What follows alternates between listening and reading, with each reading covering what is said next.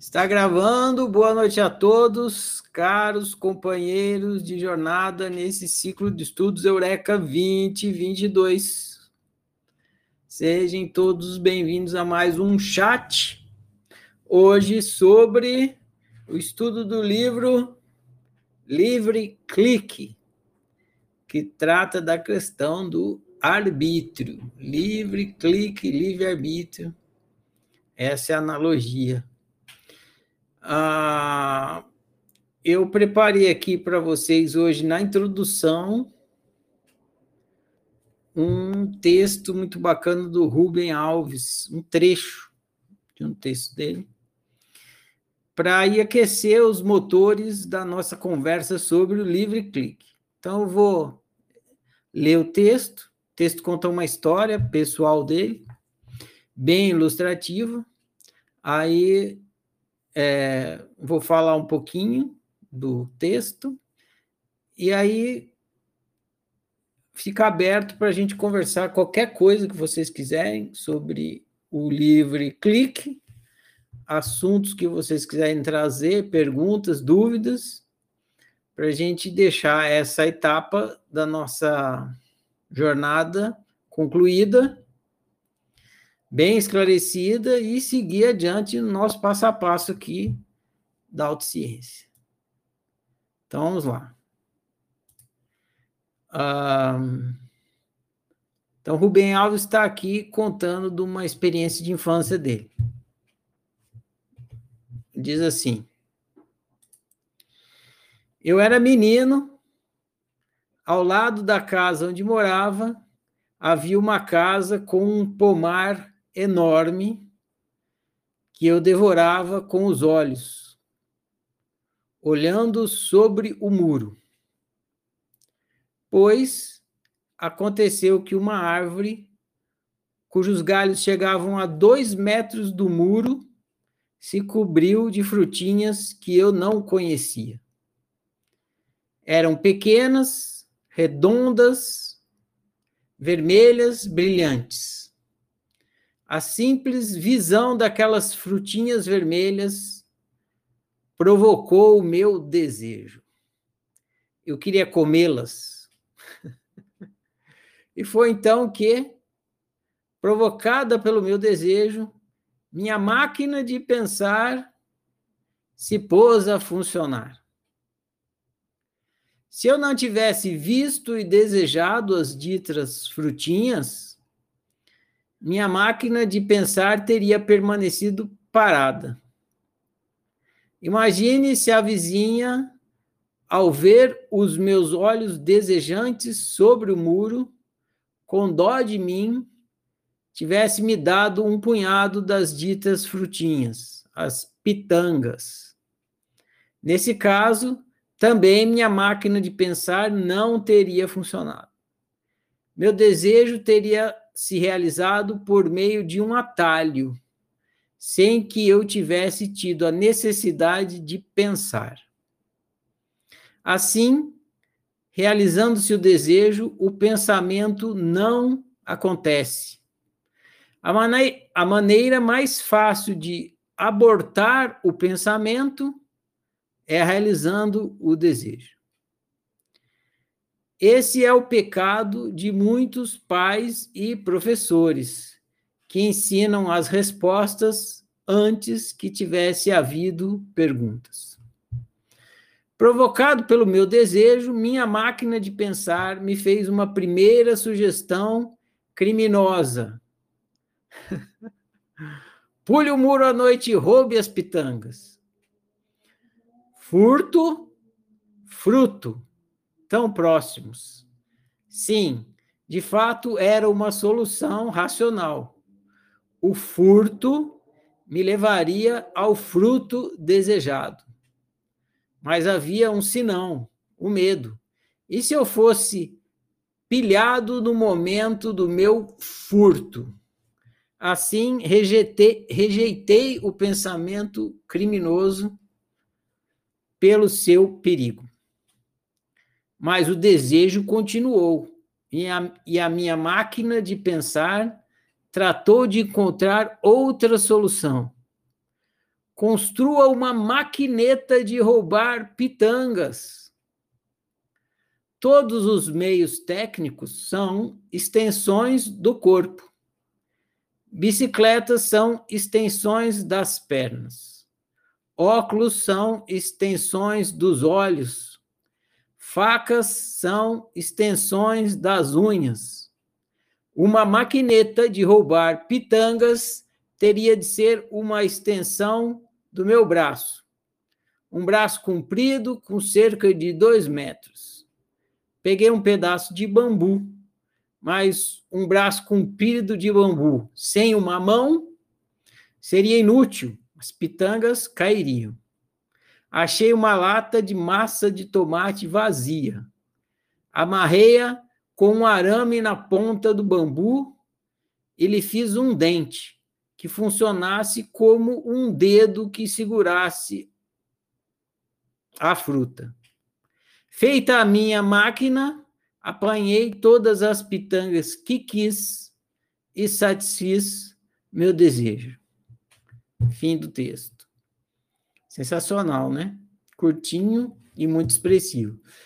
Então, olha só, na semana passada a gente conversou sobre o, o tic-tac, né? Então tinha lá a imaginação, a razão e no meio o arbítrio. É a unitrindade dentro da unitrindade. E hoje, nessa semana, e hoje a gente está conversando aqui sobre o livre clique, que é o que está no meio, né? A, a imaginação, a razão e no meio o arbítrio. E esse texto aqui está falando do funcionamento completo do, do tic-tac. Ele imaginou como, ele desejou né, o tic, o input, ele desejou o desejo, aí ele imaginou como realizar o desejo, aí ele raciocinou qual era a melhor opção, tipo, furtar era uma opção. Ele imaginou, entra lá de noite e rouba as pitangas. Mas aí ele pensou a respeito e falou assim: não, não é uma boa opção. Daí ele pensou outras coisas, ele pensou na maquineta de roubar pitanga, que era quem já pegou manga já deve ter usado uma coisa dessa. Também existe muito para pegar manga, aquele braço de, de bambu grandão que na frente fica uma lata de, de massa de tomate ou massa de pêssego, né? Não precisa do dente para pegar a manga, só a latinha já é o suficiente. Aí você põe, pá, a manga cai dentro da lata, você pega a manga. Ah, ele fez uma coisa similar para para pegar a pitanga. Então, tique, o desejo dele, aí a imaginação das opções, ele pensando qual a melhor opção, ele decidiu, aí ele fez a maquineta, tac, foi lá e realizou o desejo dele de comer a frutinha, a pitanga. Então, ele deu um exemplo aí do tic-tac e o arbítrio funcionando ali. É interessante também nessa essa história que o Rubem Alves conta, como ele mostra que é, entre o desejo e a realização do desejo precisa de uma estratégia. Então, a gente pensa nas estratégias e decide qual é a melhor estratégia. Ele pensou na estratégia, ele chamou de, de, de ele não chamou de estratégia, ele chamou de como é que ele chamou? Deixa eu ver aqui. Parararara. Ele chamou de sugestão, né? Ou opção. Provocado pelo meu desejo, minha máquina de pensar me fez uma primeira sugestão. É uma sugestão de estratégia, né? Mas ele não falou, não usou a palavra estratégia. Uma sugestão criminosa. Pula o muro à noite e roube as pitangas. Ou ele chamou também de solução. De fato, era uma solução. Mas era uma estratégia, né? Pular lá e roubar. Aí outra, a, ma a maquineta de roubar pitanga, o braço comprido, era outra estratégia. Ele decidiu que aquela era a melhor estratégia, acreditou que aquela era a melhor estratégia.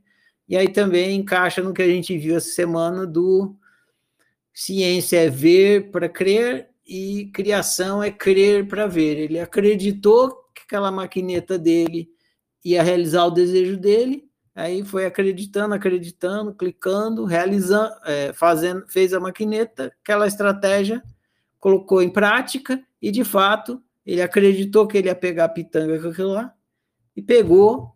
E aí quando ele pegou, aí comprovou que aquela estratégia funcionava, então. Enfim, tá aí tudo que a gente viu lá no estudo do Tic Tac, como também nessa semana no Livre Clique. Agora, tem várias questões aí do, do livre-arbítrio, né?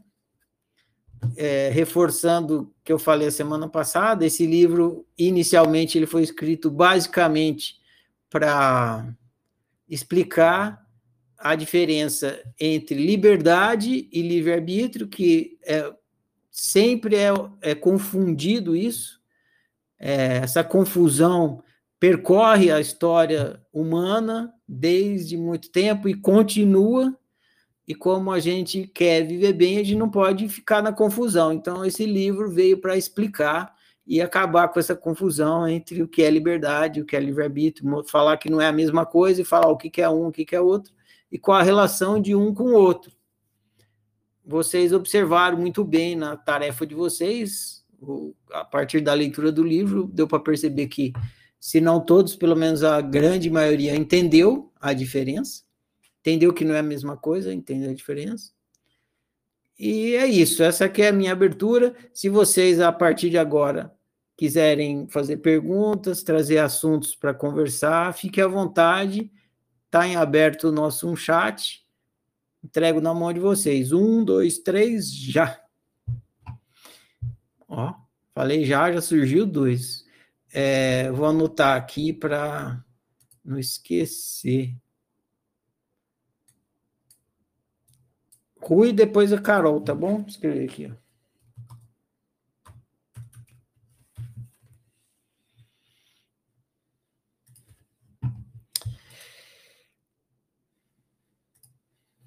Pronto, Rui, está liberado seu microfone. Boa noite para todos. É, professor, é, antes de eu entrar na, na questão do, das minhas colocações do texto, no livro, nesse texto do Rubem, tem uma questão aí na, na, na nessa, nessa ação do, de pegar a fruta e tal. É, não é mencionado, por exemplo, o, se existia uma dúvida do que era a fruta. É, e ele fala do furto. O furto, se o galho estava do lado dele, não é um furto. Ele tinha todo o direito, porque passou, a, passou do lado dele, já é direito dele. Eu sei que a gente está entrando em outros méritos, mas eu fiquei aqui pensando, falei, primeiro, não é furto, segundo, é, será que ele sabia o que era a fruta? Essa fruta poderia ter matar, matado ele, ele poderia ter vindo a óbito, né? A primeira, assim, eu, analisando rapidamente, né? Fiquei assim, falei, gente, que né, deixando de lado a questão da, do livre-arbítrio, né? O livre-arbítrio, às vezes, é, ele pode ultrapassar, ele, ele é muito, assim, o que, que eu vejo?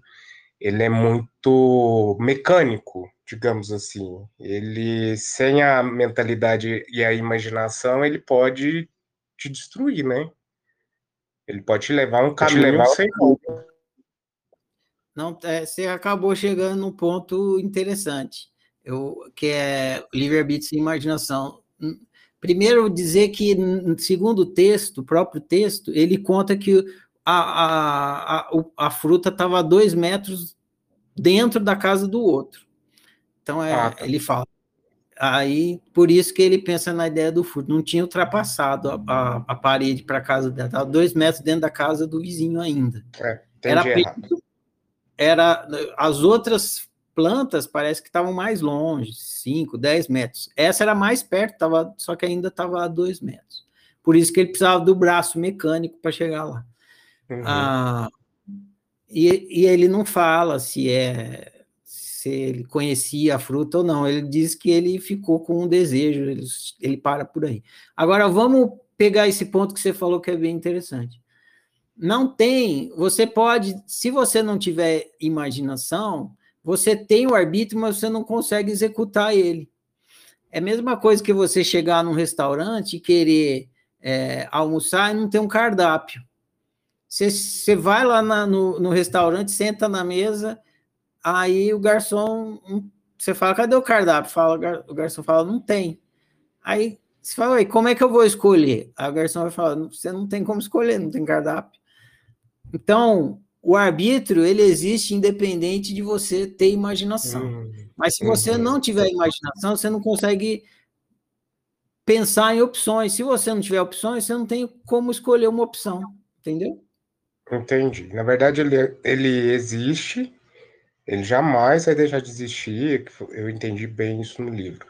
Mas a objetividade da, da minha realização, ela está vinculada à minha imaginação. Sem isso, não existe a, o, o livre-arbítrio, não vai ser é, completo, que é o objetivo da minha realização, da minha construção, se não tiver imaginação. Não, o livre-arbítrio ele é completo, mas ele não realiza nada se você não tiver uma estratégia, uma opção. Toda hum. vez que você hum. re realizando alguma coisa, se você observar atentamente, você vai ver que você está colocando em prática alguma estratégia, mesmo que você não esteja conscientemente pensando nisso. Por exemplo, quando você está mudando as marchas do carro, você não pensa que você está executando uma estratégia para o carro uhum. andando. É, quando você está andando na rua, você não pensa que você está. O, o, fato de você estar tá andando, você não pensa que andar é uma estratégia que você está usando para ir daqui para lá, mas é. Então, uhum. Precisa existir a, a estratégia para você escolher a estratégia. A estratégia é sempre imaginada. Você imagina e você colocar a imaginação em prática. Tem uma história que eu conto aqui, que é já contei, está gravado em algum lugar, que um dia eu estava sentado, eu queria aprender uma manobra de skate que eu não sabia como é que fazia. Aí um dia eu estava sentado, eu morava lá em São Paulo, estava sentado no metrô e aí chegou a molecada andando de skate e um rapazinho, ele fez a manobra que eu estava querendo aprender bem na minha frente, assim. Ele fez. E eu não estava esperando, mas ele fez, e parece até que ele fez em câmera lenta, para eu entender como é que fazia. ele, fez assim, ele não fez porque eu pedi, ele estava lá andando. Aí ele fez, eu falei, nossa, é assim que faz. Aí na hora que eu vi ele fazendo, eu entendi. Aí depois cheguei, peguei meu skate e fiz. Então, por quê? Porque eu consegui visualizar o jeito que ele fez. Eu, na minha imaginação, eu vi como é que fazia. E quando eu peguei o skate de verdade, eu coloquei a minha, o que eu tinha visto e, e ficou guardado na memória, na verdade, né? em prática, e consegui fazer também. Então, sempre que você está executando uma coisa, você está executando uma estratégia imaginada. Só que, Claro, às vezes você, imag... você já imaginou tanto aquilo que você não percebe que você está imaginando aquela estratégia ou lembrando de como é que faz. Uhum. Mas você tá... quando você está fazendo café de manhã, você está executando uma estratégia que você lembra de ter feito café milhares de vezes. Você faz automaticamente, coloca a imaginação em prática, você não percebe, mas tem que estar tá a imaginação lá. Entendeu? Entendi. É, é isso que eu ia. É, o professor entrou num ponto interessante que tem. Acontece muitas situações, é, já aconteceu comigo e com outras pessoas também, que ele fala assim: nossa, é, aconteceu isso e se isso e eu estava pensando nisso. Às vezes a, a, a, acontecem práticas no, à nossa volta, mas quando a gente precisa realmente entender determinado ação, estratégia, só quando a gente tem a necessidade é que a gente para para observar é aquela, aquele negócio, quando você comprou um carro, que você vê o tanto daquele carro existe à sua volta, que você começa a observar. Isso seria a questão da, é, é, da prática da, da, da imaginação. Aquilo está acontecendo à sua volta o, o, tempo todo, mas quando vem a imaginação que você está trabalhando ela, é que você começa a observar que aquilo ali sempre está ali naquele lugar acontecendo. Seria mais ou menos isso, esse, esse poder da, da, da imaginação. É, não sei se eu fui claro. Se... É, o que acontece é que você, quando você, isso chama competência subconsciente, é o termo que a oficina usa. Quando você faz uma coisa, que você faz, faz, faz, faz, faz essa coisa, você você usa uma estratégia para fazer a coisa. Você usa essa estratégia, usa, usa, usa, usa, usa, usa. você passa a não perceber que você está usando essa estratégia.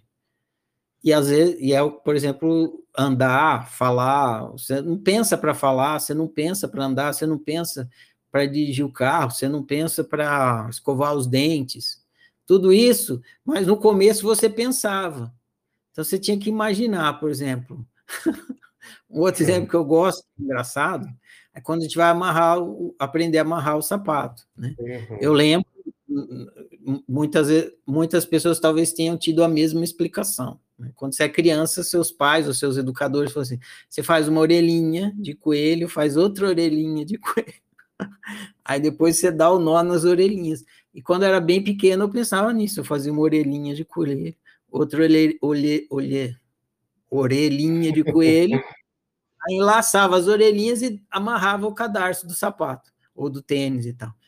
E eu, no começo eu pensava, hoje em dia eu amarro o cadarço do sapato, eu do tênis, assim, né? Nem percebo o que estou fazendo, mas foi porque no começo eu imaginava as orelhinhas e né? então aí a imaginação foi executando, executando, se transformou numa competência subconsciente. Eu nem percebo mais que eu imagino isso e ponho essa estratégia imaginária em prática. Ela acontece subconscientemente, que a gente fala, mas está acontecendo, está acontecendo coisas que a gente faz com muita proficiência, a gente não percebe. E se alguém vem e pergunta para a gente como é que faz? Como é que, você, como é que você faz isso? Aí a gente faz com tanta competência subconsciente que a gente não consegue explicar. E a gente, Sim. às vezes, não consegue nem entender como é que o outro não, não consegue fazer, qual é a dificuldade que o outro tem. É porque ele, o outro ainda não desenvolveu essa competência subconsciente que a gente desenvolveu. Aí o outro vai fazer o processo que a gente já fez, não lembra mais. É, ele vai ele vai ficar pensando como é que faz, vai fazer pensando, fazer pensando, até que uma hora fica automático. Imagina um pianista, por exemplo. O cara tá lá tocando.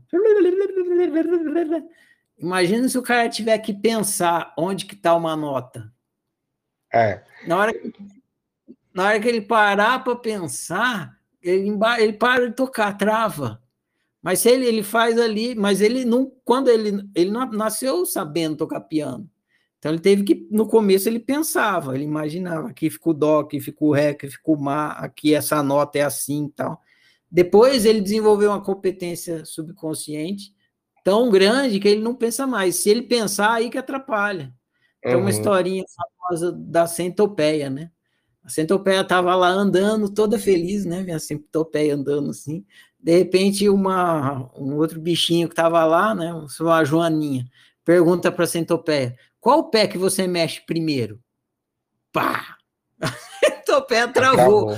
Uhum. Nunca mais a centopeia andou, porque ela... esclareceu, Rui. Assim, claro. É, não, e o professor entrou num tema que aí eu vou deixar, senão a gente vai, eu vou tomar a, a vez dos outros, que é, aí a gente entra lá na parte de crença e de fé. É, eu tenho só duas questões. Primeira, mais duas, né? É, eu comecei a ler o livro e eu dei um, um veio uma, não vou falar luz, mas veio um flash, assim. A gente está trabalhando para desmaterializar desde o começo, né? A nossa mentalidade. E quando eu comecei a ler esse livro, eu tive a sensação de materialização. É, é, ele causa isso mesmo. Esse é o objetivo dele dar uma, um choque. É, bem, muito bem observado, Rui. Que boa observação que você fez. A gente passou um tempo desmaterializando a matéria para entender a, a unitrindade, como é que funciona a unitrindade. Mas uh, uma vez que a gente desmaterializou a matéria, entendeu que a matéria é experiência de materialidade e não matéria, experiência de fisicalidade, agora a gente está entrando na fase de materialização mesmo, é o oposto, né? A gente entendeu como é que funciona a fábrica, agora a gente está entrando em como é que a gente é, faz isso para produzir a realidade desejada. Então a gente vai cada vez mais entender isso. Então já entendeu o que a gente faz. A gente cria a realidade. Como é que a gente cria a realidade? Já, a gente já estudou isso no, na fábrica da realidade do TikTok. E agora mais especificamente entendendo a questão do clique, do arbítrio. Okay. Então é, é justamente para isso, para que a gente possa criar a realidade em acordo com a nossa unicidade. Então, uhum. a, o bem viver vai acontecer quando a gente fizer isso. Criar a realidade, materializar, é o que a gente faz o tempo todo. Então, uhum. a gente precisa uhum. entender, precisava entender o que, que é isso que a gente faz o tempo todo, para agora entender como é que a gente faz isso em benefício do, da autorrealização, né? Como uhum. a gente faz uhum. isso no estado de autorrealização, para que a gente viva Entendi. bem. Entendi. Ah, falando aqui na questão de, de liberdade, agora é minha última questão, é, eu tive uma. Me veio, principalmente nesse momento político né, global que a gente está vivendo, é, as sociedades mais organizadas em questões políticas, em questões até culturais, é, aí a gente lembra muito aí das, da, dos países do Oriente, eu, po eu posso me atrever a dizer que esses, que esses povos, eles têm uma liberdade padronizada? Eu vi essa pergunta na sua tarefa. Você está o que eu entendi, né, dessa questão que você levantou tanto na tarefa, está levantando agora, é que você está questionando sobre a questão da uniformidade Exato. e que e se contrapõe à questão da é, universalidade. É, eu, você está usando de, como exemplo as sociedades mais organizadas e tal. Na verdade, a, a, pode ser sim isso que você falou, e é, porque é mais rígido que se mantenha numa sociedade organizada, é mais rígido que se mantenha uma certa uniformidade, e, e nos países que não tem tanta organização assim, como a gente vê aqui na América do Sul, que é tudo mais bagunçado, aí a universalidade acaba tendo mais espaço, e, e, então é pertinente a sua colocação. Agora, a uniformidade, a universalidade, ela acontece em todo lugar, né, em todos os sistemas, desde os maiores, como um país, como numa família, né, como num grupo de amigos, como num clube, enfim, na sua escola e tal, e a gente vai estudar isso aí com mais profundidade quando a gente chegar é, na parte psicológica e na parte da convivência. Ok, obrigado, professor. Eu agradeço igualmente pelas perguntas, Rui. Vou agora para a Carol.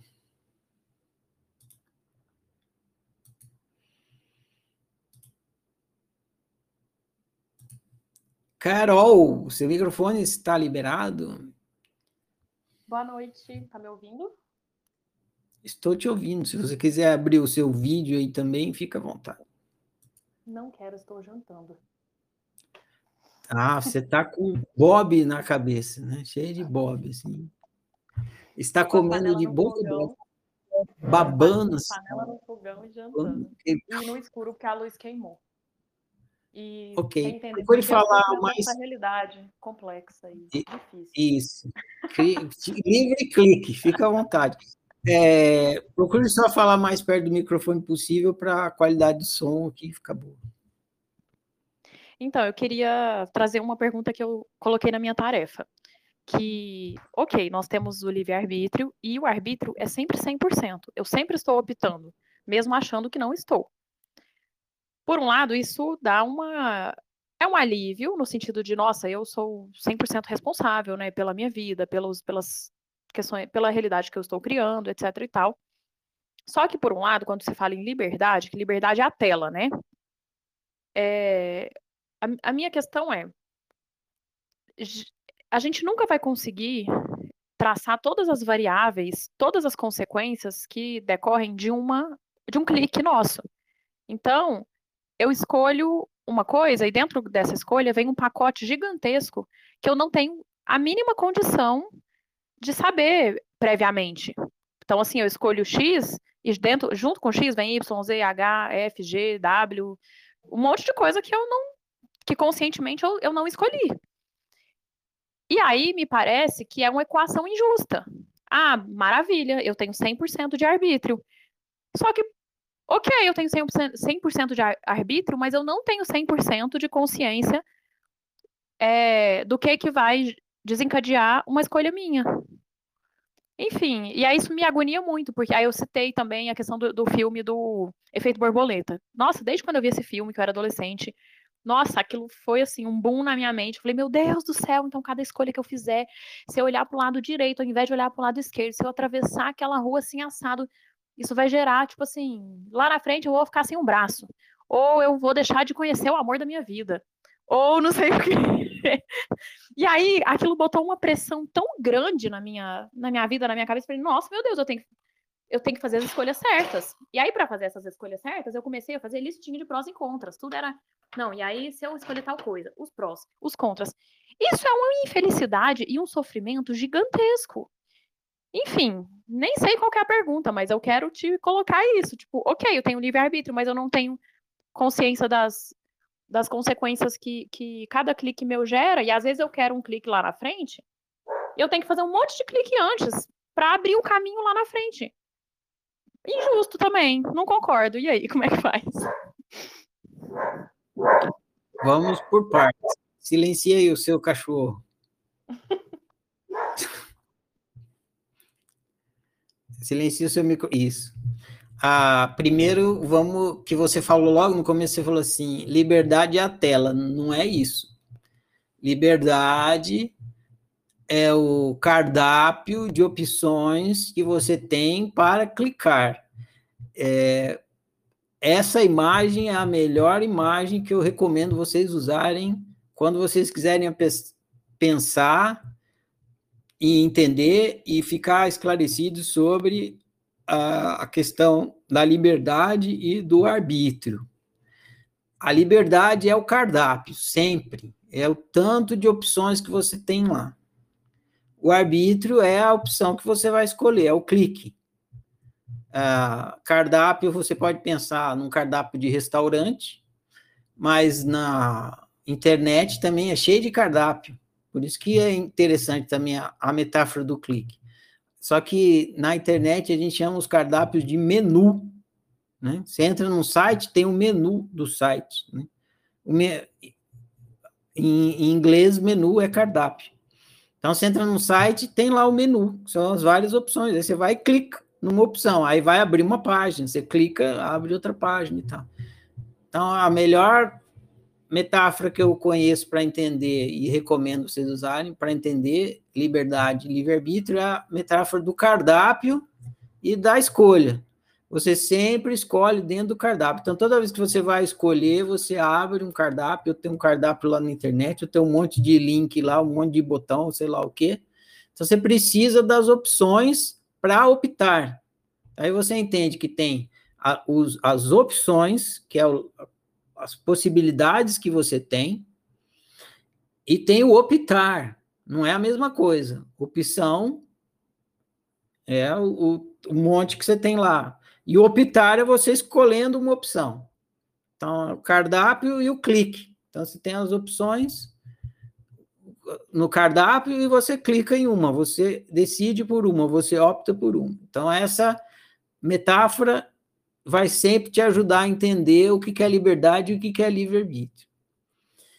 Ah, muito bem. Aí, quando você está vivendo, na sua, aí tem lá as naturezas da, da liberdade. Então, quando você está vivendo, você está numa circunstância. Todo mundo está numa circunstância. E a circunstância ela é particular. Ninguém tem a mesma circunstância que você. Isso é uma coisa muito bacana de observar. Porque a gente reclama das nossas circunstâncias, porque a gente fica olhando para a circunstância dos outros. Isso se chama inveja, né? Inveja é quando você fica reclamando da circunstância. Ah, eu queria estar na circunstância do fulano. Isso é a inveja. Né? Você está na sua circunstância, aí você olha para a circunstância do outro e fala: Ah, queria tanto, né? Queria ter aquela barriga de tanquinho, que é a circunstância do outro, ele tem a barriga de tanquinho, aí você fica invejando, queria ter aquele cabelo de não sei quem, eu queria ter, ter aquela vida, não sei o que, queria ser morar lá em Hollywood, ser aquele ator, não sei o que, aquela atriz. Isso é inveja, você na sua, na sua circunstância, desejando estar na circunstância do outro. Né? Ah, então, a gente não observa a nossa, a gente não percebe quais são as coisas da nossa circunstância. A gente é criado num, num ambiente da inveja, digamos. A, é, a, a inveja move o mercado de consumo. Sem inveja, você não ia comprar, você não ia lá no shopping center comprar o sapato da moda. Você precisa ter inveja. Precisa... o sapato que você tem não pode servir. Você tem que ter inveja do sapato que está lá na vitrine para você ir lá comprar outro sapato. Então a inveja move o mundo. Então é, desde que a gente nasce, a gente é educado a ter inveja, a querer estar tá na circunstância do outro e não na própria. Então a gente não observa a nossa circunstância. Mas se você olhar para a sua circunstância, você vai ver que tem coisas nas suas circunstâncias que não é que tem coisas, tudo na sua circunstância, tudo é único, exclusivo. É o único exclusivo. Tipo assim, eu de vez em quando eu dou exemplo aqui do meu nariz, ele tem um desvio de septo aqui, e ele faz uma bolinha aqui. Um, tipo um nariz de batata. É exclusivo. Ninguém no universo tem um nariz igual o meu aqui, com essa bolinha aqui. Não é sensacional isso? É, só existe esse nariz aqui desse jeito na minha circunstância. Né? Ah, e aí, e aí tudo mais, né? As pessoas com quem eu convivo, a minha convivência com essas pessoas não existe na circunstância de ninguém mais, só existe na minha. E aí você começa a olhar para essa circunstância, você, você, você, ah, essa é a minha liberdade. É, essa é a sua liberdade, mas olha só, ela é única e exclusiva. Não é para mais ninguém. Só você tem a possibilidade, por exemplo, é, de andar pela sua casa do jeito que você anda aí. Por quê? Porque é a sua circunstância. Ninguém ah, mas eu podia estar, tá, aí vem a inveja, né? né? Mas você podia estar tá andando lá, sei lá, na praia de Acapulco, quem mora lá na praia de Acapulco está fazendo isso, porque é a circunstância dele. Mas o cara que está lá na praia de Acapulco não pode estar tá andando pela sua casa aí, arrastando chinelo, sentindo o chão gelado aí do, do, do, do azulejo da sua casa. O cara lá de Acapulco não pode isso. Por quê? Porque a, circun, a sua circunstância é única. Ninguém está na sua. E ninguém, e você também não está de ninguém. Embora todo mundo queira estar tá na do outro, ninguém ninguém aproveita a própria circunstância. Mas enfim, por que, que eu estou falando isso? Porque é uma das características da liberdade. E aí, dentro da sua circunstância, tem as suas opções, que também só existe dentro da sua circunstância. Então, por exemplo, se vocês quiserem agora dar um gole nessa garrafa d'água aqui, vocês não têm essa opção. Não está na circunstância de vocês. Você pode dar um gole na garrafa de vocês. Mas nessa garrafa aqui, com essa água aqui, não, não é possível. Não está na circunstância de vocês. Está só na minha. Então, dentro da circunstância de cada um, está o leque de opções de cada um. E aí você vai optar dentro desse leque de opções. Mas e aí, vai te... nem sempre eu conheço o leque de opções. Essa é a questão. Não, ah, tá, além não tá de... claro. Não, é, não tá claro assim, fácil. Ah, o cardápio tá aqui, tem arroz com feijão, bife com batata frita e salada. Qual que você vai querer? Não, tipo, não. existem milhares de opções e eu não sei quais são. Exatamente. E, e tem isso, eu vou chegar lá, eu tô indo devagar, calma.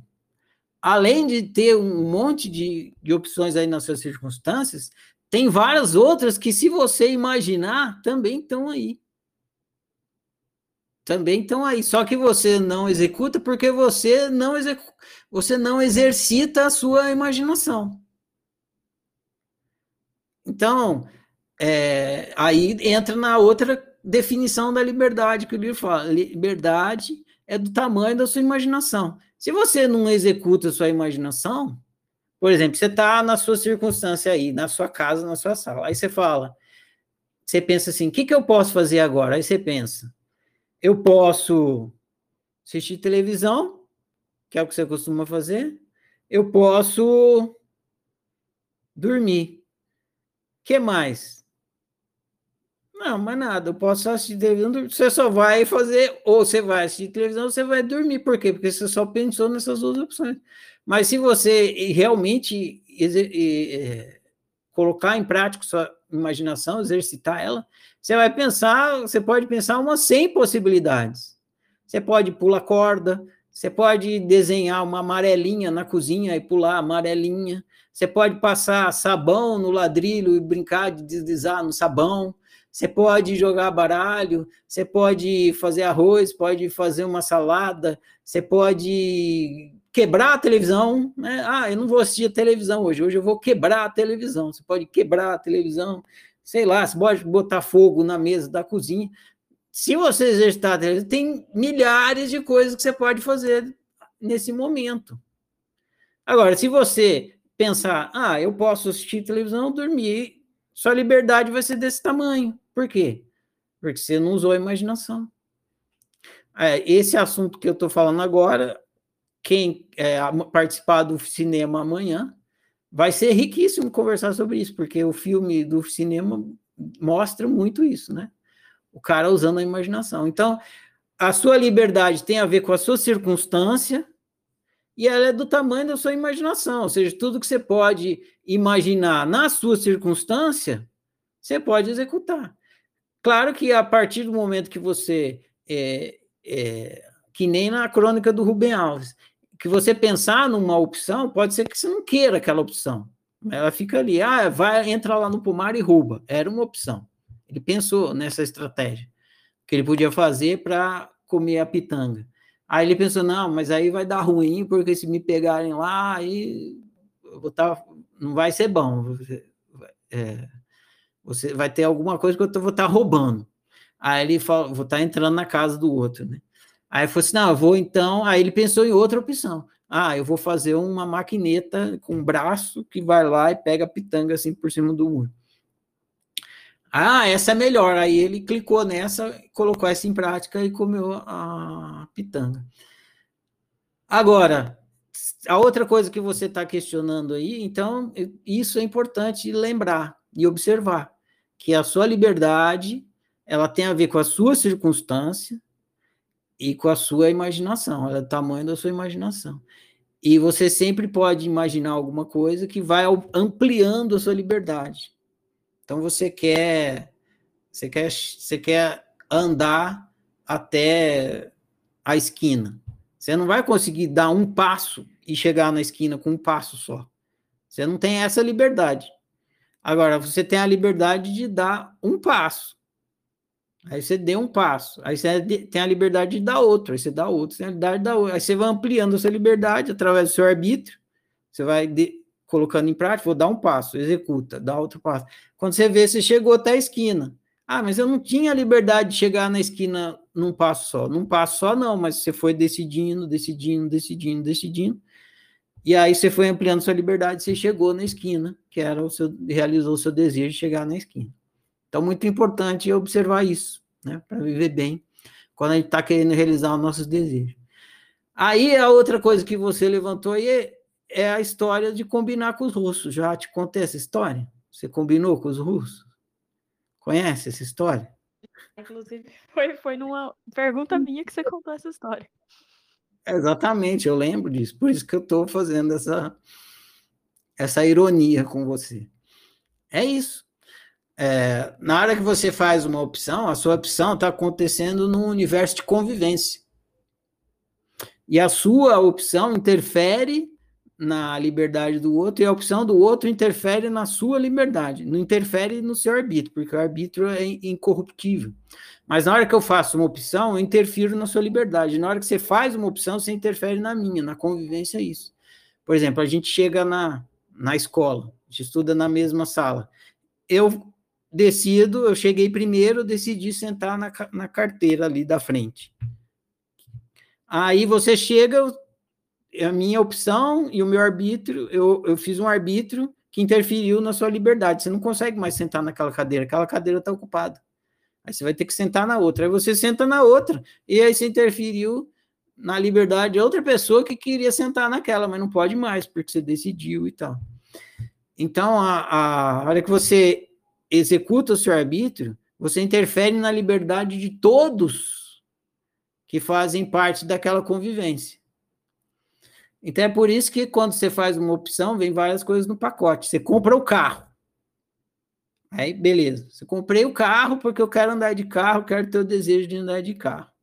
Aí você está andando de carro, vem um outro cara que também optou, uma outra pessoa que também optou para comprar um carro e bate no seu carro. Aí você fala, pai, mas eu não optei por comprar o carro. Mas quando você compra, quando você faz a opção de comprar o carro, no pacote dessa opção vem a possibilidade desse carro ser batido por um outro, porque a opção do outro interfere na sua liberdade.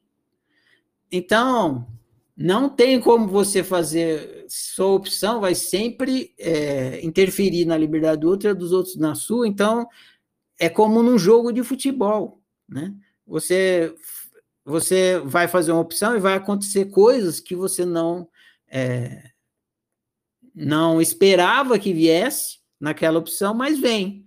Por quê? Porque você não existe sozinho no universo, você está convivendo e a opção dos outros estão sempre interferindo na sua. Então, vem sempre surpresas aí na sua opção. Se você fosse uma pessoa que existisse sozinha no universo, sem convivência, aí nada interferiria na sua opção. E aí sua opção ia ser exatamente o que você optou, sem nenhuma interferência. Mas numa brincadeira, num jogo de convivência, a opção de um está sempre interferindo na liberdade na realidade do outro. Esclareceu? Mais ou menos. É, eu tenho mais uma segunda pergunta também. Eu não sei se você vai tratar disso nos próximos livros, mas uma coisa que eu fiquei pensando também enquanto eu, eu li. Fala mais perto do microfone. Melhorou? Melhorou é, foi essa questão do, de como escolher o clique. Né? Eu tenho lá um cardápio imenso de opções. É, e a gente é educado de que, no sentido de que a melhor forma de tomar as escolhas é fazer uma escolha racional. Ou seja, aquilo que eu falei, ah, prós e contras, tal, enfim, pela, pela racionalidade. É, custo-benefício de uma certa opção, etc e tal. Só que quando eu me deparo com essa ideia de que a minha razão é insuficiente para ter noção de tudo que vem no pacote, é, ultimamente eu tenho feito opções muito mais pelo pelo seu sentido, pelo, pelo o que o meu corpo me diz. Tipo, o meu corpo ele sabe antes da minha mente se aquela opção é boa ou é ruim, porque eu sinto um aperto no, no peito, eu sinto o estômago revirando, eu penso, opa, essa opção aqui não é boa. Às vezes a minha racionalidade não sabe, o meu cérebro, eu não sei racionalmente por que, que aquela opção não é boa, mas o meu corpo sabe. Enfim, é, a, a, questão é, assim, se você vai tratar ou, ok, somos livres e tal, para clicar. E como escolher é, o melhor, né, entre aspas. Eu sei que o melhor é sempre o melhor para mim, para minha unicidade, o que eu, no meu ser, na minha existência, o que é melhor para mim. É, qual o critério? Como, como fazer essa escolha? É exatamente isso que vocês vão estudar a partir de amanhã. A pergunta que você está fazendo é qual é a melhor opção? E, e como é que eu sei qual é a melhor opção? Uh, é para isso que serve a felicidade e o sofrimento. Então é isso que vocês vão estudar a partir de amanhã. A gente deve usar a felicidade e o sofrimento como conselheiro para melhor opção. Você disse que você usa ah, o corpo, o instinto, enfim, o que seja. Se você observar, seja lá o que você usa para escolher as suas opções, você vai perceber que você sempre vai rumo à opção feliz e nunca a infeliz, mesmo que seja uma coisa não pensada, assim. Eu sinto que vai ser por aqui, porque você sente bem com aquela opção. Então, é isso. Você olha para uma opção e a partir de amanhã vocês vão estudar, o seu sistema emocional, ele reage àquela opção automaticamente. Na hora que você olha, vamos supor que tem ah, aqui em Uberlândia tem um lugar tem um lugar que chama Quitanda, Quitanda não sei o quê, Quitanda Gourmet. Nossa, você chega lá, tem uma mesa de, não sei se vocês conhecem, vocês que são aqui de Uberlândia. Se não conhece, vale a pena. Ficar ali perto do terminal central, assim, meio naquela região ali. É, você chega lá para tomar um café de tarde, tem uma mesa que tem tudo quanto é tipo de bolo, e depois tem salgadinho também. Aí é um bolo melhor que o outro. Aí você olha assim, na hora que você olha para um bolo, seu sistema emocional já reage, fala, hum, que delícia. E se é um bolo que você não gosta, no que você olha para o bolo, você fala, hum, esse aí não, esse eu não quero não. Então, se vocês prestarem atenção, vocês vão ver que é sempre uma, uh, um conselho do sistema emocional em relação à opção, seja qual opção for. Se você está olhando no cardápio do restaurante, é a mesma coisa. Se você está lendo num site na internet para ver qual filme você vai querer assistir, aí tem lá um número de filmes. Você vai olhando para os filmes, cada filme que você olha, você fala, esse Aí seu sistema emocional vai te dar uma resposta emocional em relação àquele filme. E aí você vai falar, ah, esse não. Então você vai olhar para nossa, esse aí, vou assistir esse aí.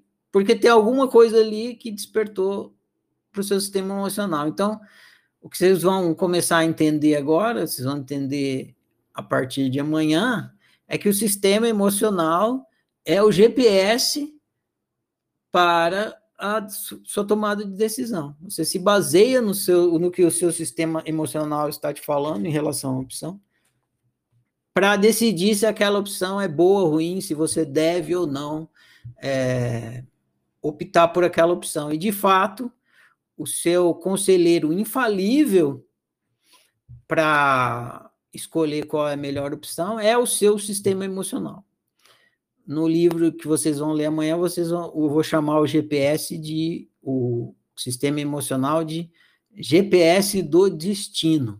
E aí vocês vão entender, o livro vai estar explicando sobre isso. Então não vou aprofundar muito mais do que isso. É, mas é, conforme a gente for caminhando a partir do livro de amanhã e, e, e outros que virão, vocês vão entender cada vez melhor o funcionamento desse GPS que é o sistema emocional, que a gente tem e deve usar para a tomada de decisão e assim realização de si, autorrealização. Esclareceu, Carol? Esclareceu. Obrigada. Beleza. Então, mais para frente vai ter mais esclarecimentos. Vamos aqui para Jéssica agora. Valeu, Carol. Grato pelas perguntas. E aí, Jéssica, tá liberado. Nossa, tô ah, é? aqui. Tão legal quando vocês mostram a cara, não fico olhando só para mim aqui. É, eu gosto de mostrar a cara, viu? Deixa eu te contar. Eu tô precisando de ajuda. Até coloquei aqui para ver se eu conseguia me responder, mas assim. Lembra que você disse que a gente não, não deve, assim, a gente, quando a gente está se incomodando com o que o outro fez, a gente não está deixando ele viver a realidade dele? E aí eu fiquei pensando assim, ok, mas peraí, se, ó, se eu crio minha realidade, para eu não me perder, porque eu sempre me perco, é, e aí eu, esse, tem o livre-arbítrio, que é circunstancial, que a partir do momento que eu escolho, não, não é circunstancial, livre-arbítrio é, eu tenho meu livre-arbítrio. E aí eu escolho, eu tenho a liberdade que organizam as coisas ali. Então, peraí.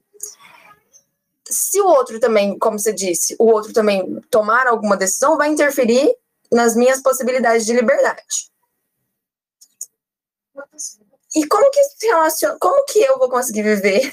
não, não como eu, mas como isso se relaciona como o, o, a pessoa pode me fuder e aí eu tenho responsabilidade, sabe?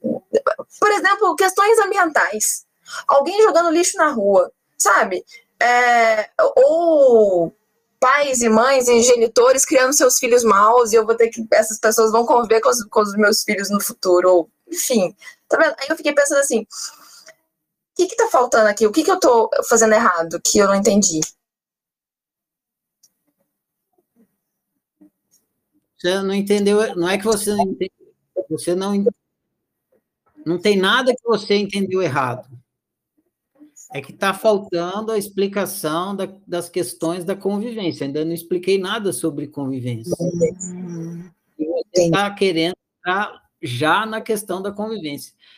O que, que acontece nos estudos? A gente vai, entende primeiro o que o indivíduo faz. Como é que eu funciono como ser humano? O que primeiro, o que é ser humano? O que é ser e o que é humano? A gente começou lá, né? entendendo que o ser era nada e tal, que o ser está criando tudo, para entender o que é o ser. Aí entende o que é humano. O humano é esse programa, esse jogo que o ser está jogando.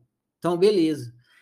E aí, como que o, o, o ser joga esse jogo? É lá no tic-tac está falando. O ser joga esse jogo imaginando opções, pensando a respeito dessas opções e fazendo as opções. Ah, e agora entendendo exatamente a questão da liberdade do arbítrio, né? o, seu leque de opções e você optando dentro desse leque de opções. Beleza. Por que, que a gente entende tudo isso? Para entender o que, que a gente faz. O que, que eu estou fazendo o tempo todo? É isso, é isso que todo indivíduo está fazendo o tempo todo.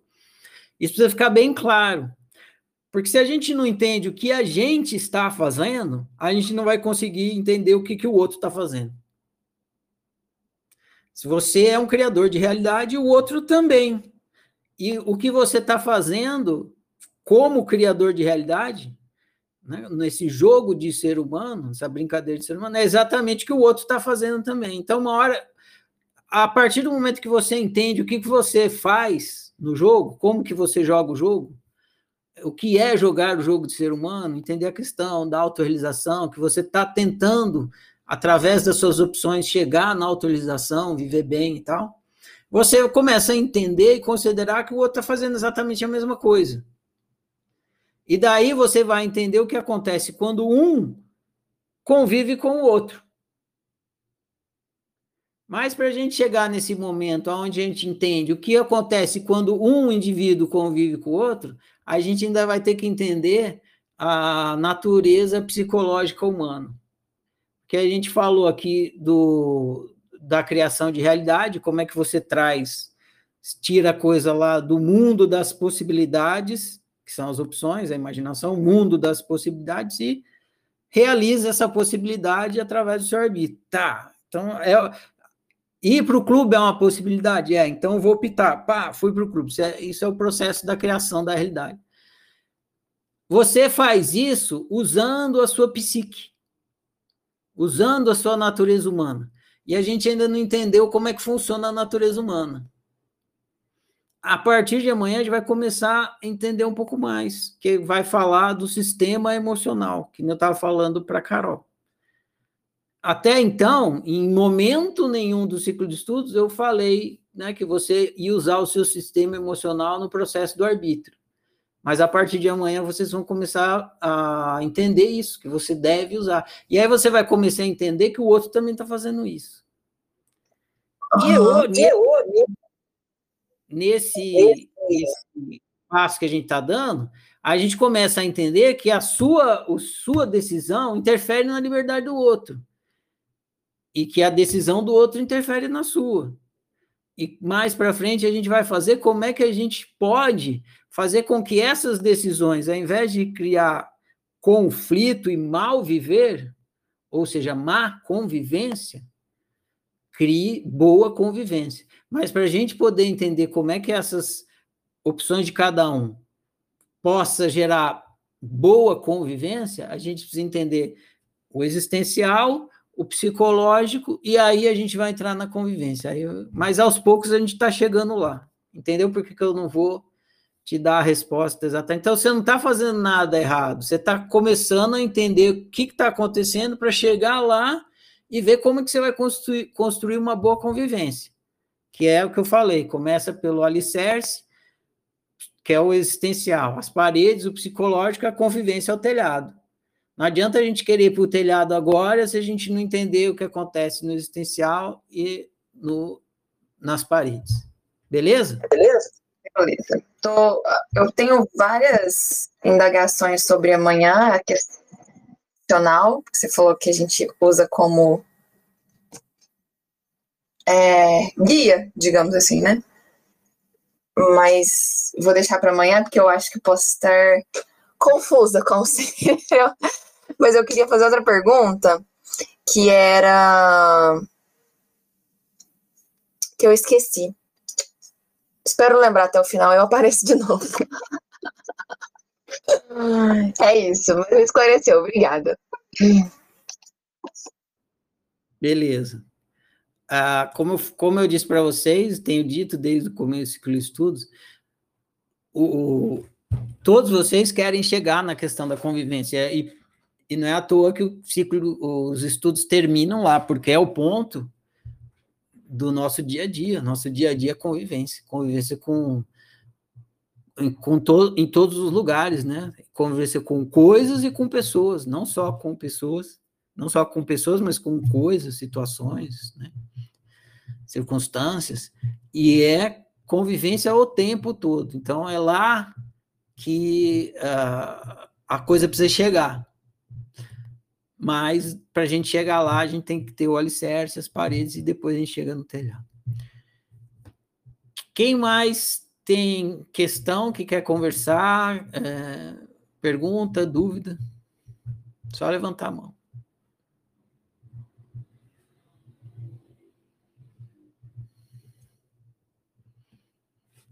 Juliana. Tá liberado, Juliana. Boa noite. Boa. Boa noite a todos. Bom, então, é, eu estou escutando, né, meus colegas aí, a Carol, a Jéssica. É, na verdade, assim, no começo, hum, né, assim, questão é que não, ainda não foi, não sei se vai ser dito, mas no final das contas, viver é arriscar. É um risco. Eu acho que assim, você tem que assumir esse risco. E eu tenho uma questão. É, ah, como que eu vou saber? Eu tenho, eu tenho um leque, eu vou imaginar. Aí, com isso, a minha imaginação vai criando um, um, um leque de opções, né, que é a minha liberdade. É, e aí eu praticando isso, eu vou tendo mais habilidade, né? Claro, a prática, você vai tendo mais habilidade para imaginar, vai abrindo mais seu leque. E aí você falou dessa questão dos sentidos, né? Que eu já imaginava, né? Claro que seus sentidos, eu uso demais a razão e a emoção para mas no final das contas, você decide um risco. É um risco. Aí, de uma forma, de uma coisa grande ou, uma, ou pequena ou maior, é um risco. Eu, quando resolvi abrir a minha empresa há 15 anos atrás, Brasil numa crise econômica horrorosa, eu assumi o um risco. E meu pai contra a sociedade, sociedade de amigos, então, mas eu assumi esse risco. Eu pensei, meu leque de opções, aí amigos meus fazendo, é, é, saindo da fisioterapia, resolveram ir para um concurso público e para ter aquela estabilidade, aquela segurança financeira, mas eu preferi outros tipos de risco. Então, assim, o tempo todo, todos os cliques, a gente não sabe do futuro, eu posso ser, acontecer alguma coisa comigo, eu tenho um AVC aqui, e pronto, assim, então acho que Aí você, me, você citou um, é, sobre a estrada, sobre um acidente. E eu, eu, com a minha experiência de vida, de trabalhar no pronto-socorro em Belo Horizonte, no João 23, como com outras coisas, eu morro de medo de estrada. Então, para eu assumir, entrar numa estrada, Mas na hora que eu escolho ela, eu falo, se aconteceu alguma coisa comigo, eu acho que eu tenho muito medo de me sentir culpada, assim, de... Eu sabia que era arriscado, mas a escolha é minha. no final das contas, eu optei, eu tinha consciência que tinha um, e isso dói. Como, né, assim, não me dói no sentido de é, hoje me dói mais porque eu sabia do que eu não sabia. Se eu não sabia, eu não sabia. Paciência. Agora, quando você faz uma escolha, quando você sabia, caramba, entendeu? Aí agora eu fui para Montes Claros. Ainda bem que eu não sabia, que diz que é uma das estradas. Eu tenho um amigo que é policial rodoviário.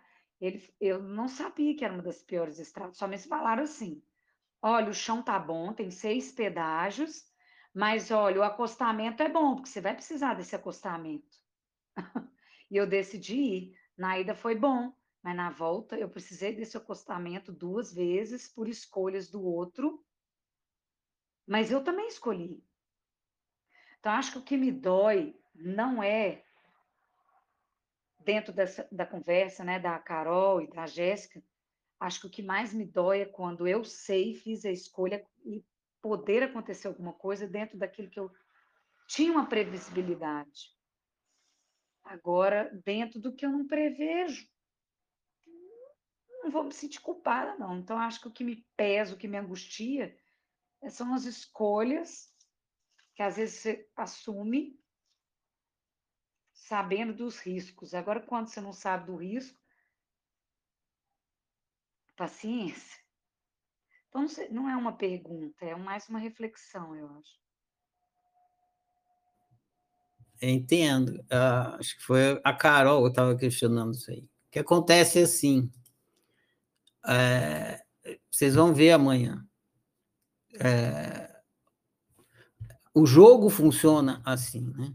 O ser humano ele tem entre os desejos humanos mais para frente vocês vão entender isso. O nosso desejo, é, enquanto ser, né, os seres que somos, ele é um só. Nós somos um desejo único. É o desejo de autorrealização. O que, que, o que cada ser quer. O que, e o que todo ser quer. Todo ser quer ser o que é. Todo ser, olha que interessante, todo ser quer ser. Por isso que a palavra ser é, ser. É perfeita, né? Porque o ser, o que, que o ser quer? O ser quer ser, por isso que chama de ser, né? Eu quero ser, autorrealização, ele quer ser. O ser, ele é em potência e ele quer ser realizado. Então, é autorrealização. O ser quer ser. É isso que o ser quer. Só que quando o ser entra numa experiência, ele, ele passa a funcionar dentro da estrutura daquela experiência. Então, nós somos seres humanos, então a gente quer ser o que somos dentro da experiência humana. Então, na hora que o nosso o desejo que cada um é, entra na estrutura humana, ele prisma. Ele, ele é prismado pela estrutura. Isso a gente vai ver mais para frente, não vou aprofundar agora. Mas um dos desejos, então é como se o desejo único e constante que a gente é se subdividisse. Uma dessas subdivisões do desejo que a gente é é o desejo da certeza. A gente deseja ter certeza e não deseja a incerteza. Consequentemente, né, se deseja certeza, não deseja incerteza. Então, essa coisa que recorrentemente surge entre vocês, não, eu queria optar e queria que desse exatamente, eu não, não tenho dado suficiente para saber o que, que, o que, que você está buscando. Você está buscando a certeza, né? Eu vou optar, eu vou, eu vou jogar 5, 7, 9, 32, 45, 24 e vou ganhar na Mega Sena. Eu quero certeza, porque senão eu vou perder 10 reais, né? Ou perder, sei lá quanto que custa o bilhete de loteria. Você quer certeza de que os números que você vai colocar na cartela vai ser os, o número sorteado. Você quer essa certeza. Todo ser humano quer. Por quê? Porque ele está fazendo um investimento ali de 10 reais, quer ganhar o, exatamente o que ele está querendo, quer que o desejo se realize. Então, ele quer ter certeza. Mas não é assim que o jogo funciona. Você não tem certeza das coisas que vão acontecer num, numa experiência de coletividade. Porque se você, para você ganhar, você vai, eu vou jogar 5, 7, dá, dá, e vou ganhar na Mega Sena. E todo mundo que queria fazer a mesma coisa, como é que fica? Hã? Como é que fica? Só o seu desejo vai se realizar no universo, porque é isso. Para o seu desejo, faça essa reflexão. Para o seu desejo acontecer sem nenhuma interferência, nenhuma, zero interferência, zero interferência, todos os outros seres do universo têm que fazer o seu desejo acontecer. O desejo de nenhum outro ser do universo pode acontecer. Só pode acontecer o seu. Só o seu. O seu desejo tem que ser absoluto. Aí, sim, né?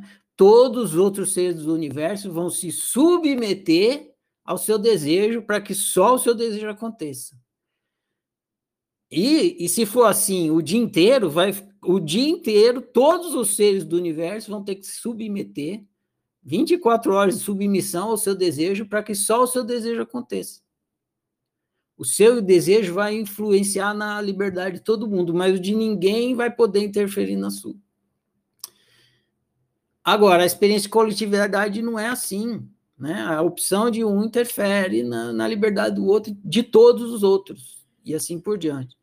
Então é por isso que não dá para você ter essa certeza. Porque é uma experiência de coletividade, o que o seu arbítrio interfere no do outro, que o do outro está interferindo em você. Então não tem como você ter essa certeza de que o que você vai optar vai acontecer. Imagina um jogo de futebol. Você chuta a bola. Você não tem certeza. Você pode dar um chute perfeito, você não tem certeza se o goleiro vai defender ou não. Só se você combinar com os russos, só se você combinar com ele. Olha, eu vou chutar e você. Eu vou chutar na direita e você pula para a esquerda, aí vai ser gol.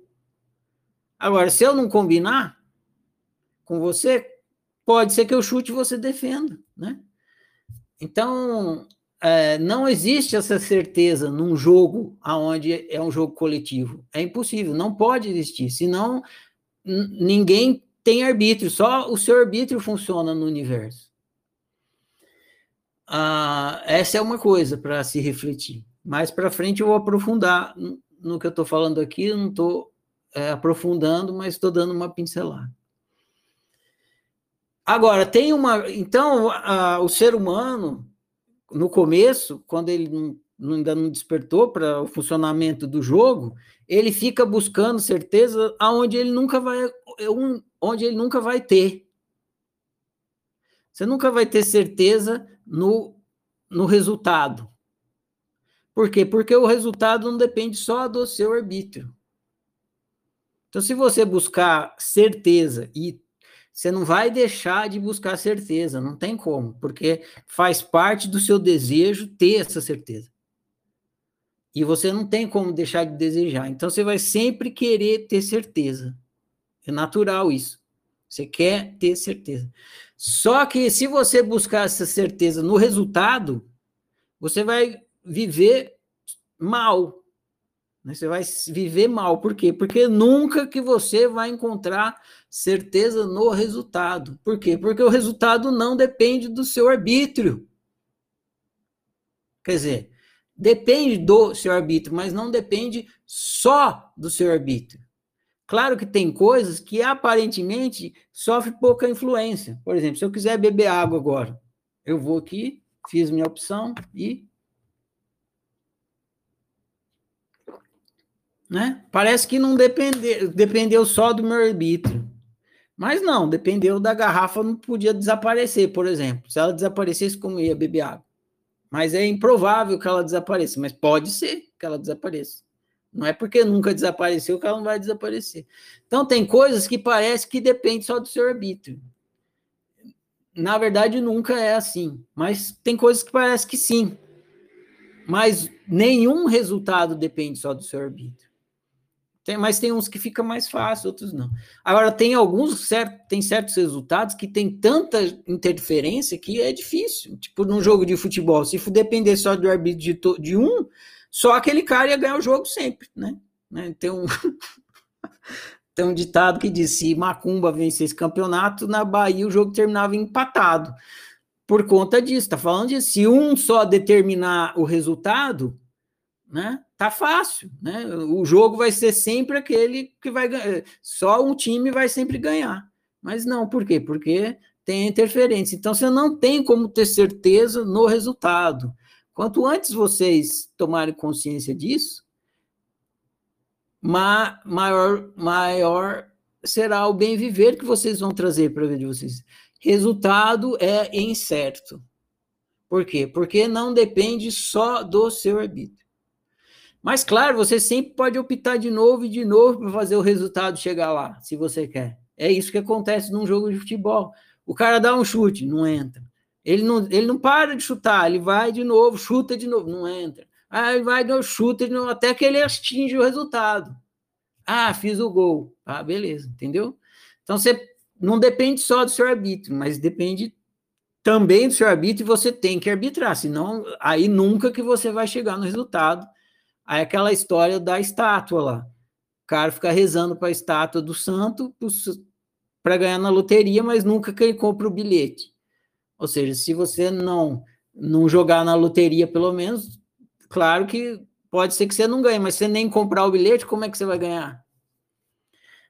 Então, se você nem chutar a bola, como é que você vai fazer gol? Ah, pode ser que o goleiro defenda, que o back entra na frente, enfim, um monte de coisa. Mas, no mínimo, você tem que chutar. Você tem que exercer o seu arbítrio se você quiser realizar a coisa. Agora, o resultado não depende só do seu arbítrio. Então, se você quiser, se você coloca certeza, não, tem que ter certeza do resultado para fazer opção, esquece. Você nunca nunca que vai viver bem. Esquece viver bem, não vai ter bem viver para você. Por quê? Porque não tem certeza no resultado, é assim. Ah, mas eu quero ter certeza, né? A certeza é uma coisa que eu, que eu, que eu tenho vontade de ter certeza. Aí você se perguntaria, então, então, onde que eu ponho? Se eu não, não adianta eu colocar a certeza no resultado, onde é que eu coloco a certeza? Onde é que eu coloco a certeza, essa minha vontade de certeza? Aonde que eu posso? Aonde que eu posso ter certeza? Você pode ter certeza no que você quer. É isso que vocês vão ver no livro amanhã. Você, na hora que você vai fazer uma opção, você pode e deve ter certeza do que você quer. Se olha, você chega no restaurante, você tem certeza que o que você pedir, o garçom vai trazer? Não, porque pode ser que lá na cozinha tem um chefe louco. O chefe, conhece chefe maluco? Você pede frango, ele te dá, ele te traz pizza, você pede peixe, ele traz macarrão, é o chefe louco. Você não sabe se ele vai trazer o que você pediu. Não tem como ter certeza se o que você pediu para o garçom é o que vai chegar. Então você desiste. Agora, na hora que você vai pedir, você tem que ter você pode ter certeza do que você quer. E você deve ter certeza. Eu quero macarrão. Chega para o garçom e fala: garçom, eu tenho, eu quero macarrão. O garçom vai falar: ah, meu amigo, você tem certeza que você quer macarrão? Aí você, sim, mas eu tenho certeza e é absoluta, é macarrão que eu quero. Pronto, você encontrou o lugar onde você coloca essa certeza. Aí você pede a desgraça do macarrão, chega lá, o, o chefe louco manda omelete. Omelete, filha da puta, manda. Omelete, vai comer. Eu quero macarrão. Eu não quero omelete. Aí você tem certeza? Tenho. Eu tenho certeza que eu quero macarrão, não quero omelete. Macarrão, o que eu quero é macarrão. Aí vai de novo para a cozinha, o chefe louco manda peixe. Mas que filho da puta! Eu quero é macarrão, o cara peixe. Nossa, não dá para ter certeza do resultado mesmo. É um chefe mais doido do que o outro. Aí vem o garçom, meu amigo, eu não pedi nem omelete, nem peixe, eu quero é macarrão. O senhor tem certeza que é isso que o senhor quer? É, eu tenho certeza absoluta. É macarrão que eu quero. E aí você pede de novo pro garçom fazer o macarrão. Aí vai lá, leva. Vem, vem o quê? Vem. É... vem abacate. Vem abacate. Você pediu macarrão, veio abacate, sei lá, veio aquele negócio de abacate com sal lá que os mexicanos comem. Esqueci o nome daquilo lá. Eu não quero abacate! Meu Deus, não dá para ter certeza do resultado mesmo. E é isso. E até quando eu vou ter que ficar pedindo é, macarrão para o chefe louco que me traz qualquer coisa, que eu não controlo o resultado? até chegar o macarrão, senão seu desejo não vai ser satisfeito. Mas se eu tiver que pedir mil vezes? É mil vezes. E se for três mil vezes? É três mil vezes. E se for, e se eu morrer pedindo não chegar? Você morreu pedindo, você morreu de acordo com o seu desejo. Você morreu vivendo de acordo com o seu desejo. É, é disso que se trata a brincadeira. Se você vai viver ou não de acordo com o seu desejo. É só isso. Não significa que você vai conseguir realizar o seu desejo, nem que você não vai. Mas o que, que você pode controlar? Se você consegue viver em acordo com o seu desejo. E qual é o seu desejo? Isso aí é mais legal ainda, e vocês vão começar a entender a partir de amanhã. O seu desejo não é comer macarrão, nem nem lasanha, nem pizza, nem nada, nem ter sapato, nem ser médico, embora isso aconteça. Seu desejo é ser você. É ser você. É isso que você quer.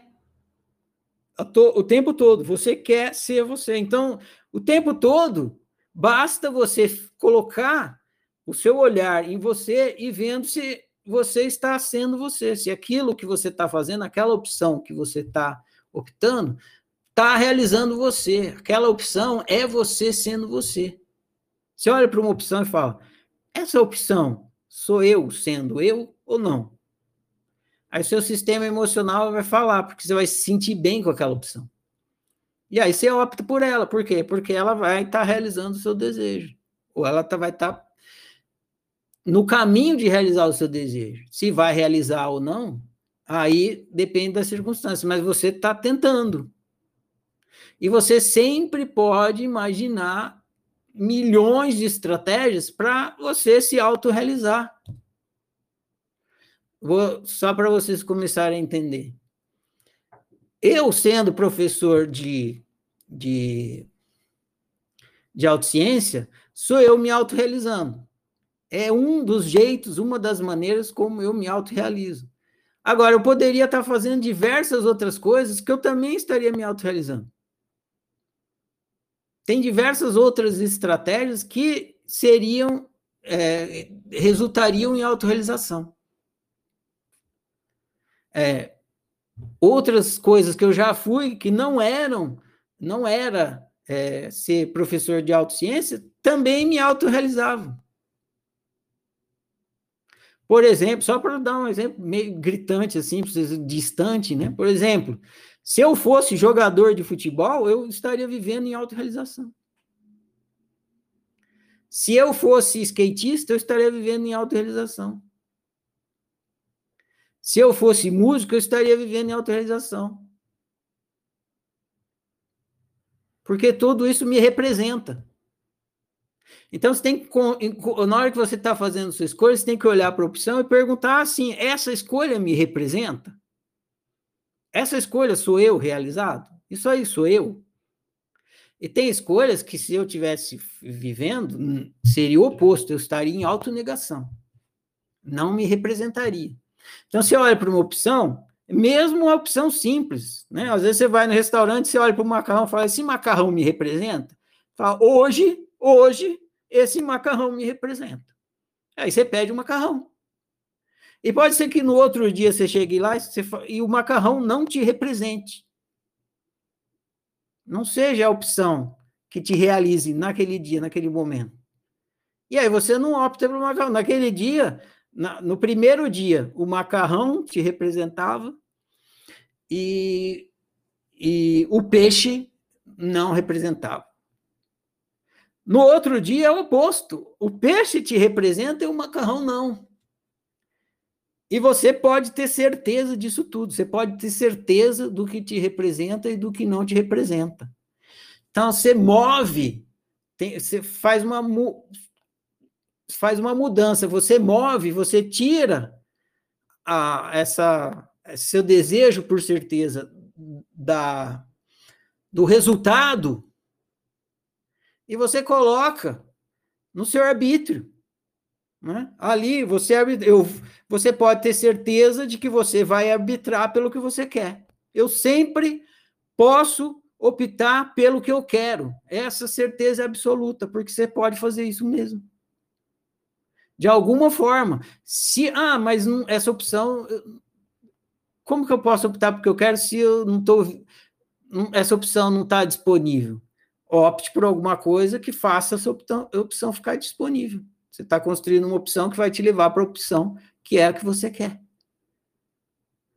E assim você vai caminhando no seu processo de autorrealização. Entende? Essa busca por certeza que vocês têm no resultado só vai levar vocês a viver mal. É você, vocês e qualquer pessoa. Por quê? Porque não é assim que o jogo funciona. Você não, o resultado não tem como ser certo, porque é, num, num determinado instante são milhões de arbítrios acontecendo, tudo influindo no resultado. Como é que vai ter certeza do resultado? Não tem como, é impossível. Então, tirar esse desejo de certeza vocês vão ter, mas tirar ele de ter, querer ter certeza do resultado, eu não tenho entender, tem que ficar óbvio isso. É impossível ter certeza do resultado num jogo de coletividade. É impossível. Se você tiver qualquer jogo, né? Que tem mais de um, é impossível. Se você quiser jogar, sei lá, baralho contra você mesmo, aí tem como, porque você sabe que está acontecendo dos dois lados. Você é, é o, o Brasil e você é os russos. Então você sabe, você combina com você mesmo e aí você sabe. Eu vou jogar essa carta, ah, e aí eu vou e compro a carta. Você sabe qual carta você vai jogar e você muda de lado, você compra a carta.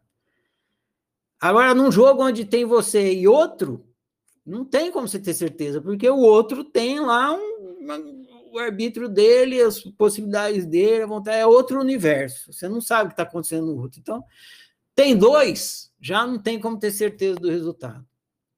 Tem dois, já não tem. E olha onde quantos tem no seu jogo aí? Infinitos. Né? E quantos tem no universo? Infinitos. Então, como você vai ter certeza do resultado? Então, tira a certeza, não fica buscando certeza no resultado, só te vai te dar, fazer você viver mal, e põe aonde você pode ter certeza. Você pode ter certeza de si mesmo, de você. Tudo em você você pode ter certeza. Você pode ter certeza que você existe, você pode ter certeza da sua vontade, do que você quer, você pode ter certeza do que você está experimentando, porque você está experimentando, então é certo. Então, tudo que é você, você pode ter certeza. Tudo que não é você, você não pode ter certeza. Então, o resultado não é você, é o que acontece por causa das opções do, do, do coletivo. Então, não tem como você ter certeza. Então, desiste. Para de ficar buscando certeza onde você nunca vai ter. Você só vai estar comprando mal viver para você. Beleza? E amanhã vocês vão entender mais isso aí que eu estou falando aqui, de você colocar a certeza a, a colocar o foco aonde realmente vai fazer você ganhar o jogo. O jogo funciona assim. E se você quiser ignorar o jeito como o jogo funciona, você não vai conseguir jogar bem, você vai conseguir jogar mal. Tinha um monte de gente com mão levantada aí, eu já falei o que eu queria sobre a questão, mas quem tiver pergunta ou quiser, levanta a mão de novo, por favor.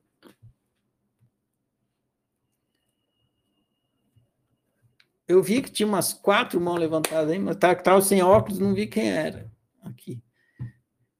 Ô Jorge, eu vou deixar a Juliana falar primeiro, porque ela estava falando na questão dela, depois você, tá bom? Diga lá, Juliana. É só para a gente encerrar. Agradeço demais essa, essa colocação aí, foi, foi, foi clareou mais, né?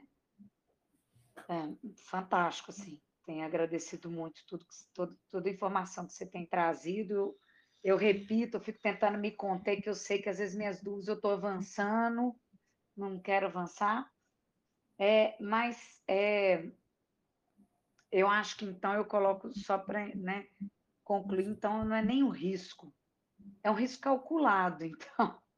É, é um risco as nossas opções, mas se eu puder fazer um risco calculado, melhor ainda. Agora, tem uma questão, assim, igual você falou da regra do futebol. Futebol, esporte tem uma imprevisibilidade enorme. Mas dentro da regra de um jogo, por exemplo, volto a falar de uma estrada, que aí o, o Rui, lá no início, falando da uniformidade né, e da universalidade, porque assim, se teoricamente, numa estrada, todo mundo respeitasse as regras do jogo, a não ser um fenômeno da natureza, choveu, né? É, é, é, teve um desabamento, caiu uma árvore, porque essa questão da regra do jogo. Então, assim, a gente tem que encarar que a regra do jogo não é só todo mundo fazer todo mundo fazer certinho o game, né? A, a, a regra do jogo é que muitas pessoas não, ou até mesmo você, eu, eu não quero me a gente não é infalível, a gente também não pode falar, colocar aqui como a certinha, a gente pode fazer uma, uma escolha equivocada, errada, e isso interferir negativamente mesmo no outro. Mas eu acho que então a regra do jogo é saber que a gente pode estar fazendo uma opção errada e o outro também fazer uma opção errada e virar uma confusão, um caos danado, né? Repito, voltando a pensar na estrada, porque se você for seguir a regra certinho, Ninguém vai interferir no outro. Você entende? Você entende? Eu entendo, mas você ainda está no equívoco, Juliana. Eu acabei de falar. Esquece a certeza no resultado. O resultado, né? Não, aí eu entendi. Você... Aí me clareou. Aí é isso. Então, ponto. Então, o resultado. Você, fa... você, se você ele tá quer a regra ou não tem, você tem, se você quiser jogar bem esse jogo, você tem que bancar a sua vontade. Todo o resto não é da sua conta, você tem que abrir mão. Porque você ficar preocupado com o que não é da sua conta, que você vai conseguir ver mal. Então, você, você tem uma viagem, você fala assim, é, eu quero viajar, aí essa viagem me representa, é isso, eu quero. Tem, quer, e sim, eu quero. Tem, eu tenho certeza que eu quero? Tenho certeza que eu quero. Sim. Então, eu vou fazer essa opção e vai, dessa opção vai se desdobrar um monte é. de coisa. Aí, eu tenho certeza que eu quero, porque eu vou ter que bancar a minha decisão. Aí, Isso. sim. Então, aí você faz e banca é. sua decisão. Agora, aí acontece um monte de coisa e aí você fica, você lida bem com a coisa. Por quê? Porque você fez o que você queria. O ruim é quando você fa faz o que você não quer. Porque quando você faz o que você não quer, também se desdobre um monte de coisa e você fez o que não queria e ainda viu um monte de coisa. Entendeu? Espetacular, muito bom. Aí é pior. Porque vai acontecer um monte de merda se você fizer o que você quer e se você fizer o que você não quer. Então, que as merdas vêm a partir do que você quer. Entendeu? Total. Uhum. E eu fiz isso agora que eu fui para Montes Claros. No final das contas, eu fui porque eu quis, entendeu? Coloquei um monte de prós e contras, coloquei algumas questões, entendi, ficou muito claro. Eu voltei isso, mas assim, porque foi aconteceu comigo agora. E é isso, se eu ficar bancando o resultado, eu tô ferrada. Se eu ficar toda hora pensando que vem um carro aqui do lado bater, eu vou me machucar, eu tô ferrada, eu não vou viver, eu vou viver aflita, eu vou. Não, ótimo. Eu, eu comecei e depois voltei, mas assim, foi ótimo. Foi ótimo. Te agradeço. Exatamente. O que acontece é que a gente não vive porque a gente tem medo de viver. Do resultado. É, mas, mas quando você opta, quando você faz opções, é, é- é assim, né? A gente tem opções que expandem a gente e tem opções que a gente fica por, por querer segurança, né? A gente vai se encolhendo, se encolhendo, se encolhendo, quando a gente vê, a gente está morando lá igual uma azeitona intocada no canto. É uma opção, mas que vida é essa? É, é, é quase como se você tivesse morto. Às vezes, uma pessoa, para não morrer, vai para debaixo da terra e fica vivendo que nem um defunto. Ué, qual, qual é, o, qual é a. Ela foi morar igual um defunto, para não virar o defunto, era melhor ter morrido e virar defunto, né? Pelo menos tinha vivido. É, eu assim, na verdade, eu, eu sempre me considerei uma pessoa até muito ousada, muito corajosa, mas a vida vai dando umas trautadas, eu estou hoje tentando equilibrar. Em 2020, janeiro de 2020, depois de 15 anos numa empresa, eu mudei de lugar.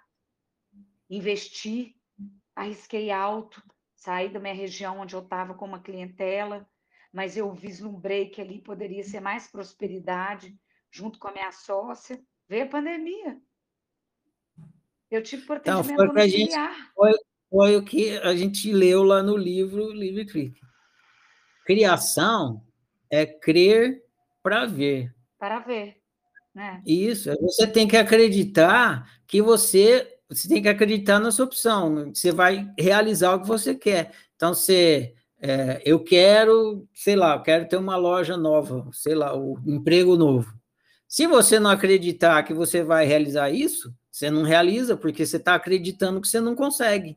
Aí você experimenta isso, você fica Uhum. lá no mesmo, eu vou É. ficar nesse mesmo emprego, porque não dá para trocar o certo pelo duvidoso e tal, e você fica Mas eu nessas crenças. acreditei. Eu acreditei, Exatamente. apostei, apostei.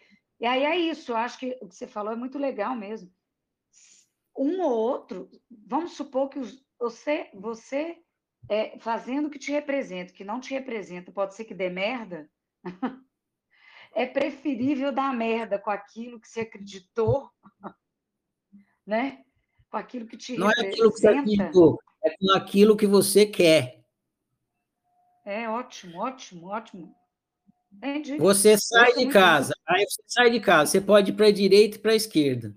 Você vai, ou você vai para a direita, ou você vai para a esquerda. Se você for para a direita, pode acontecer merda. Se você for para a esquerda, pode acontecer merda. Mas você quer ir para onde? Para a direita ou para a esquerda? Quero para a direita. Então vai para a direita para onde você quer. Se der merda, vai dar merda você fazendo uma coisa que você quer.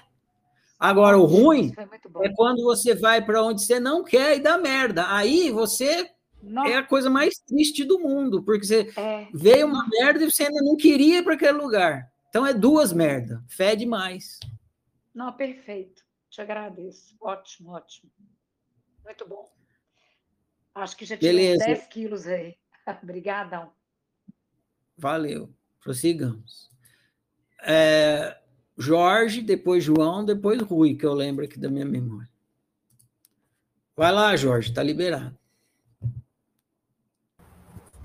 Caramba, quase que eu esqueço. É, lá atrás, estava falando sobre ganhar na loteria, né? E a dificuldade que é porque só é um monte de gente querendo a mesma coisa. E aí eu queria que você falasse um pouco, se pudesse, sobre lá no finalzinho do livro, eu até na minha na tarefa eu comentei que você fala sobre cocriação pela primeira vez e New Age. E na minha tarefa eu falei assim, pô, tem um ranço hoje em dia dessas palavras, né? Quando eu escuto assim, eu falo, putz. E eu falei, pô, como é que o Ferrari fala um negócio desse, né? É, mas eu entendo que a- a- o contexto que você utiliza ali é totalmente diferente.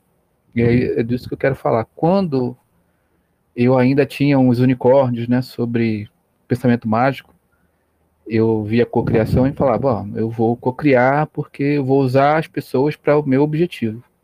Né? Então é como se eu fosse o centro do universo e todo mundo trabalharia para mim. Sabe aquele papo do universo, conspira? Então é, uma, é um pensamento egocêntrico, né? Que não está de acordo com essa visão de como o jogo funciona. E aí um dia eu pensei nessa situação. eu quero fazer um concurso, vamos dizer que eu esteja concorrendo com 10 pessoas que estão pensando da mesma forma que eu, positivo, parará, fazendo exercício e tal. E aí?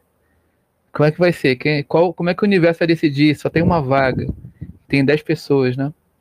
E aí caiu a ficha. Falei, peraí, essa coisa não, não funciona bem assim, né? Então, é, eu entendo que quando você usa ali de, de cocriação, justamente essa interdependência, onde o meu desejo ele vai embarrear com o desejo de outras pessoas, e eu preciso lidar com isso porque é assim que é. E aí eu sempre lembro daquela, daquele memezinho, daquele gif da garotinha é, esparramando no chão, fazendo pirraça, porque é assim que a gente faz, né?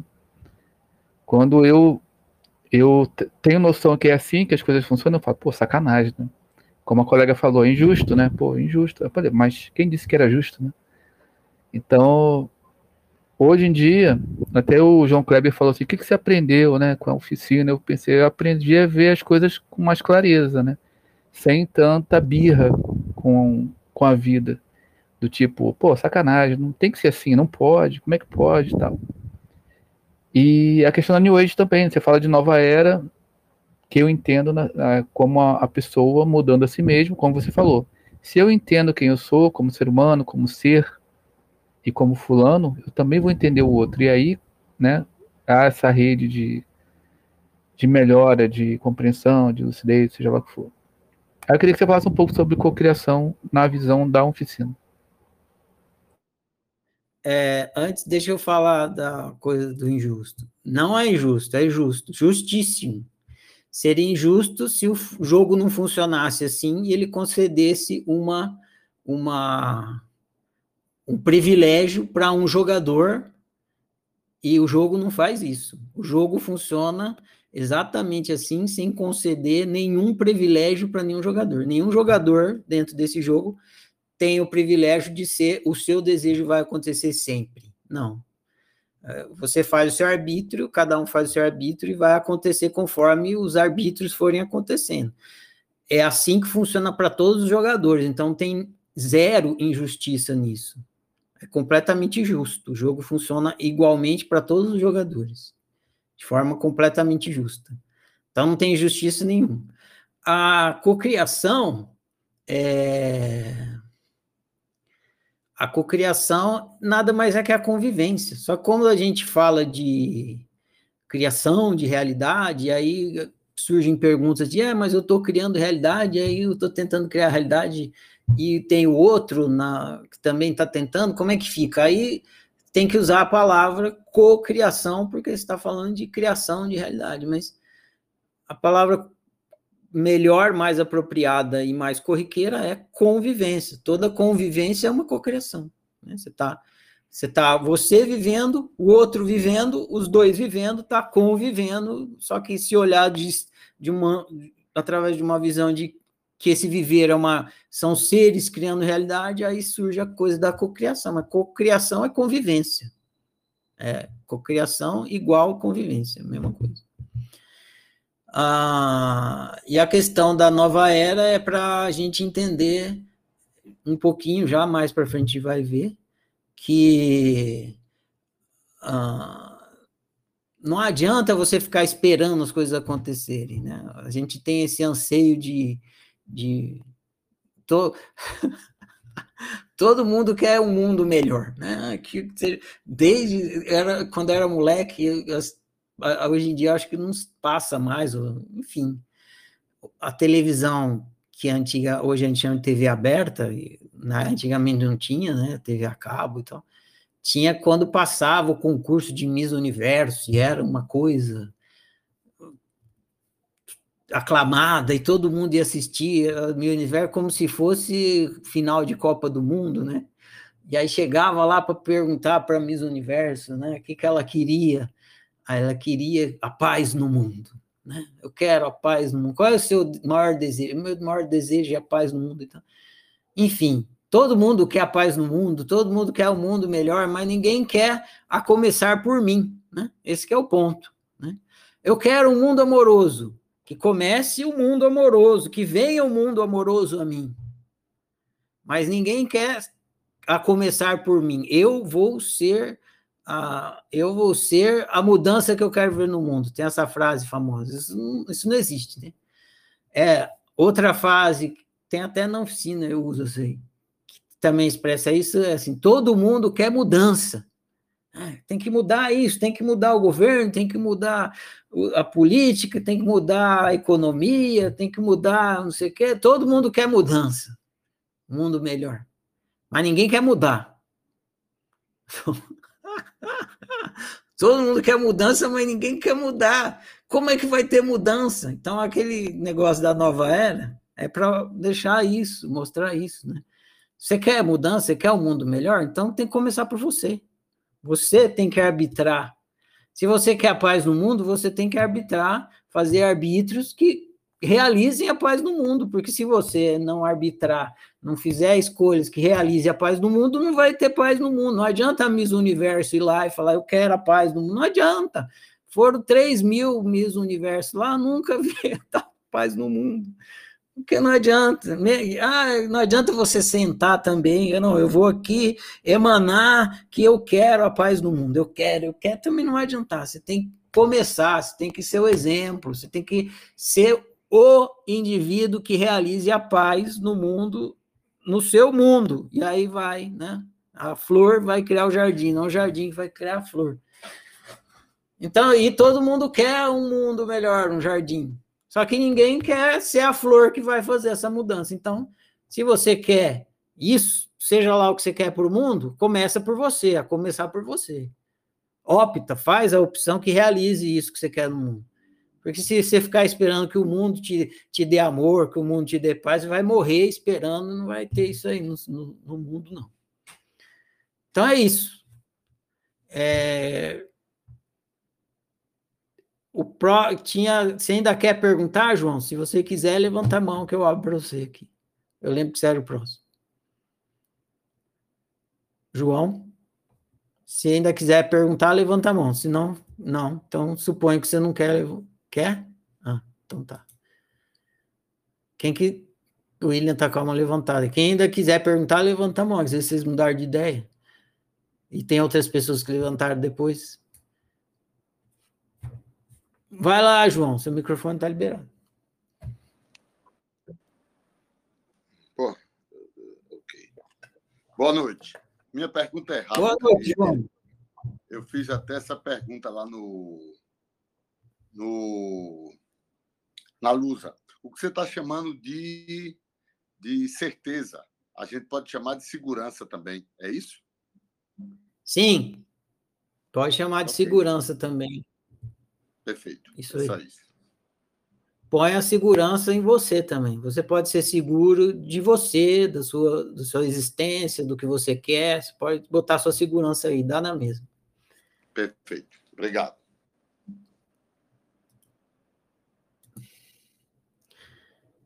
Ah, até o João, é, Rui, eu vi que você levantou a mão, mas o William tinha levantado antes e e a Thelma também. Eu vou dar a Denise. É, não é, não é Eu vou dar a vez para Denise, depois, se o William tiver, depois você, tá, Rui? Que você começou perguntando, você já perguntou. Denise, está liberado.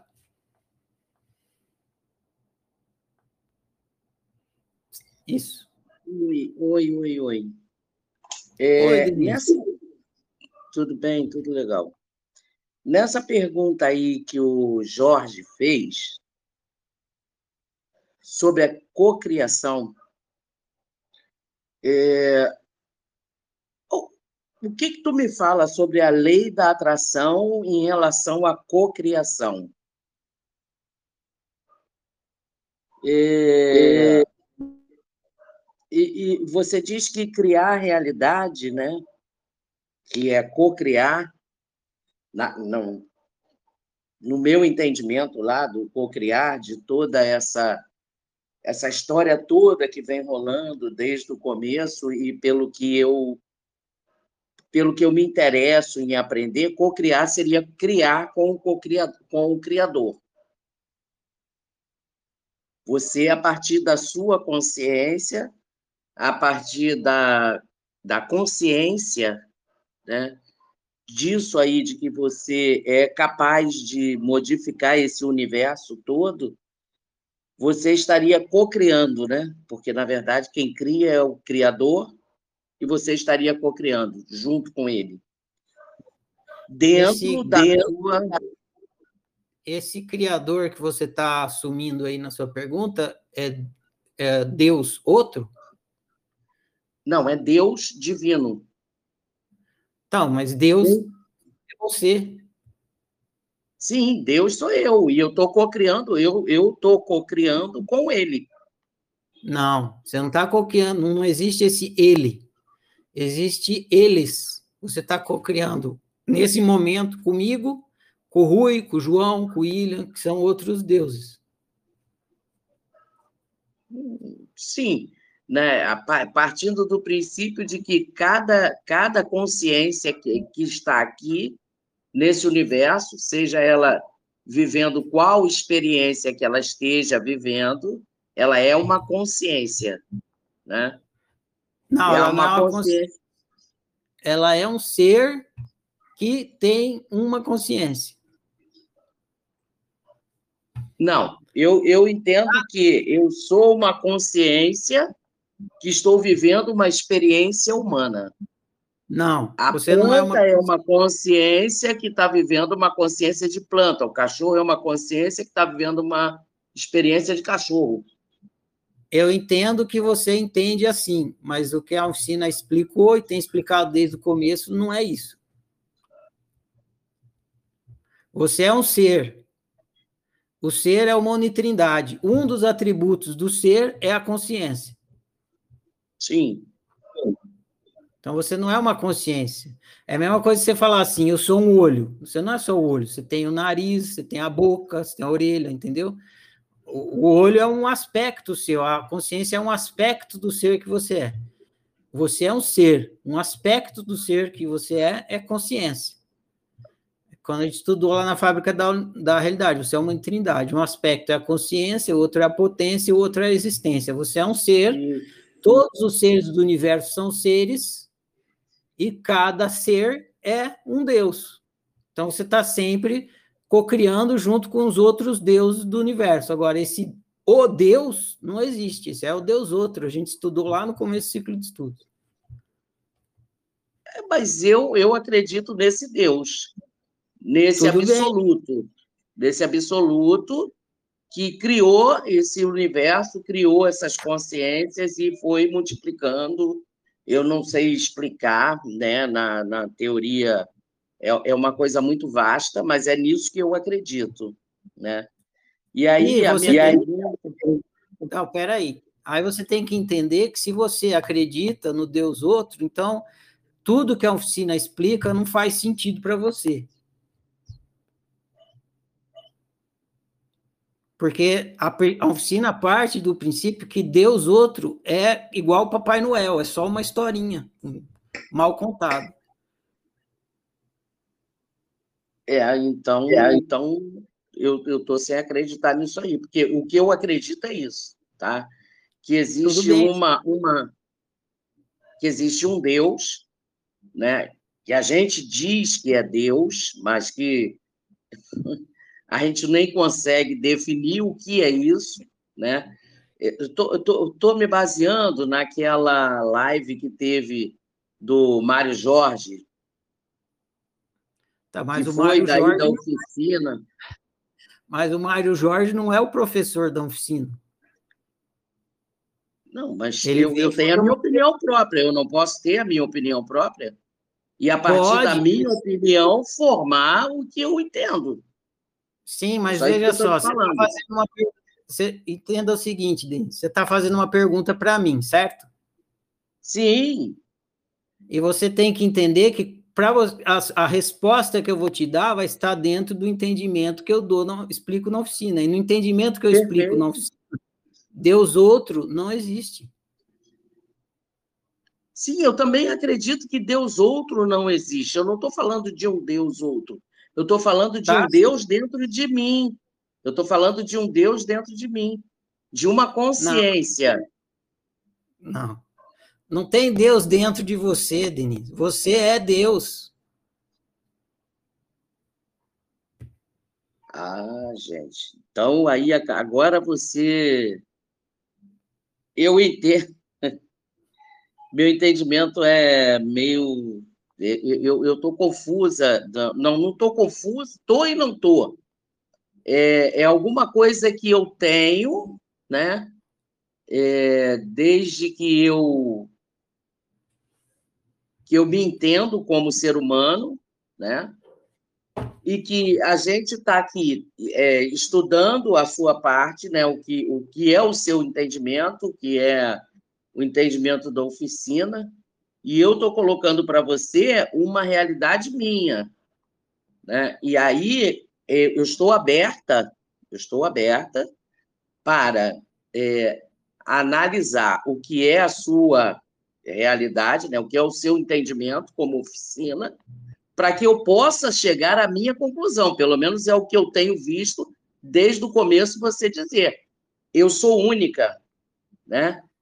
O que eu penso, o que eu entendo é meu e só meu e de mais ninguém, porque eu sou única, assim como você e como qualquer um de nós que está participando da oficina. E aí eu estou te colocando uma pergunta exatamente para que você possa é, esclarecer né, do, do, seu ponto de vista, que é seu, é único, né, e o meu também é único, para que eu possa chegar a uma conclusão, porque eu estou aqui para aprender. Eu estou aqui para duvidar do que você fala ou do que qualquer outra pessoa fale para que eu possa chegar à minha conclusão. Né? Eu, é, é só isso que eu estou falando. Eu vou te explicar duas coisas, tá? Hum. Para tentar te esclarecer. É isso ah, que eu ah, quero, me esclarecer. Primeira coisa é que o, o que eu falo aqui na oficina precisa ser comprovado. Tudo que eu falo precisa ser comprovado e existe uma prática de comprovação. E a prática de comprovação não é, é ficar acreditar ou não acreditar no que eu estou falando. Eu, eu falo e eu dou o caminho para vocês comprovarem. E qual caminho é esse? Ué, o caminho são, são as, as, os exercícios, os, os, os filmes, etc. e tal, para que a gente possa experimentar aquela, aquela, aquele fato como real. E o tempo todo você sempre fala, e eu concordo exatamente com isso, e eu tenho é, praticado isso ao longo dessa, dessa nossa convivência, e mesmo antes disso, eu já vinha me preparando para isso, mas é que eu, eu, exclusivamente eu, experimente aquilo ali. Eu só vou falar. É, é, se lembra que é, tem, tem uma história que diz assim: só, só, só levanta para ensinar quem sentou para aprender? Eu acho que é mais ou menos por aí, né? Não, não, não é isso. É, primeira coisa, escuta um pouco o que eu vou te dizer, tá bom? Sim, com certeza. Mas eu estava te fazendo uma pergunta, você que me interrompeu. Não, eu vou te explicar e, e, aí, se ainda ficar, se ainda você quiser fazer a pergunta, você faz. Mas só depois que tá eu bom. te explicar uma coisa, tá bom? Tá bom. É, considera aí o seguinte: quando eu fui explicar sobre Deus, lá no começo, que foi o terceiro livro, eu disse que Deus era o maior tabu humano. O que, que significa isso? Que as coisas que são tabu para gente, a gente a gente reage.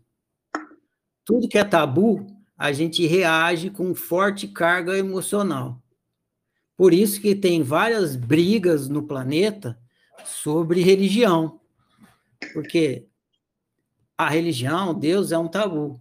E aí, como esse tabu é muito forte, na hora que esse tabu é questionado, aí a gente tem uma reação emocional muito forte que faz a gente não conseguir analisar aquilo com, digamos assim, clareza e frieza. A gente fica defensivo e em relação à questão. Então, é, por isso que a questão do Deus outro é muito delicada.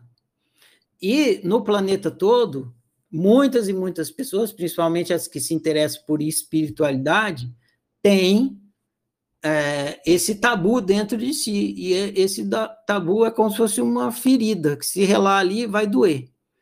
Então, a primeira coisa que eu peço para você considerar é que eu estou, nesse momento, enfiando o dedo na sua ferida. E, claro, como eu estou enfiando o dedo na sua ferida, vai doer e a sua tendência é você reagir com, a, com ter uma reação emocional e tentar defender a, o seu equívoco, uhum. que é o equívoco dos outros. Agora, não adianta só eu falar que é um equívoco e não falar como é que faz para sair do equívoco. Lá no livro Deus, do Deus Outro, eu estou explicando sobre esse equívoco. E eu explico o caminho para a gente sair desse e de todos os equívocos que a gente tem e comprovar tudo que está explicado na oficina para não ficar só no nível da crença, ficar no nível do óbvio. Porque foi por isso que a gente começou pelo livro Ciência do Óbvio, que é o primeiro livro. Porque crença não vai fazer a gente viver bem. O que vai fazer a gente viver bem é quando a coisa fica evidente, quando é óbvio. E só tem uma prática que é capaz de fazer a gente sair do equívoco do Deus outro, que é a prática da autoobservação. Então, é a autoobservação existencial, porque tem três tipos de autoobservação: a existencial, a psicológica e a pessoal.